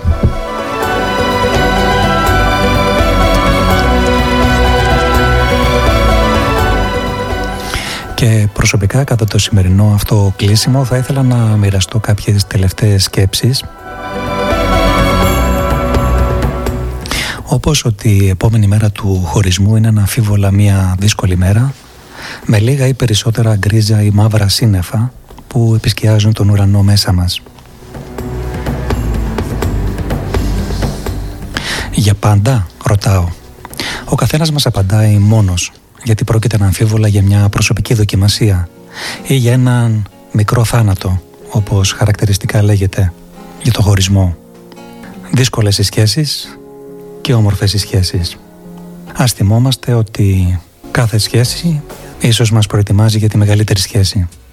Αφού η ζωή, από μία άποψη, είναι οι σχέσεις που κάνουμε ή δεν κάνουμε. Ήταν η εκπομπή «Ψυχοραματιστές» με τον Μάριο Γκόλια και τη Δάφνη Σπανού στα μικρόφωνα. Μαζί ζωντανά την μεθεπόμενη Κυριακή την ίδια πάντα ώρα στις 8 το βράδυ. Καλή συνέχεια από εμάς με πολλές πολλές θερμές ε, ευχές.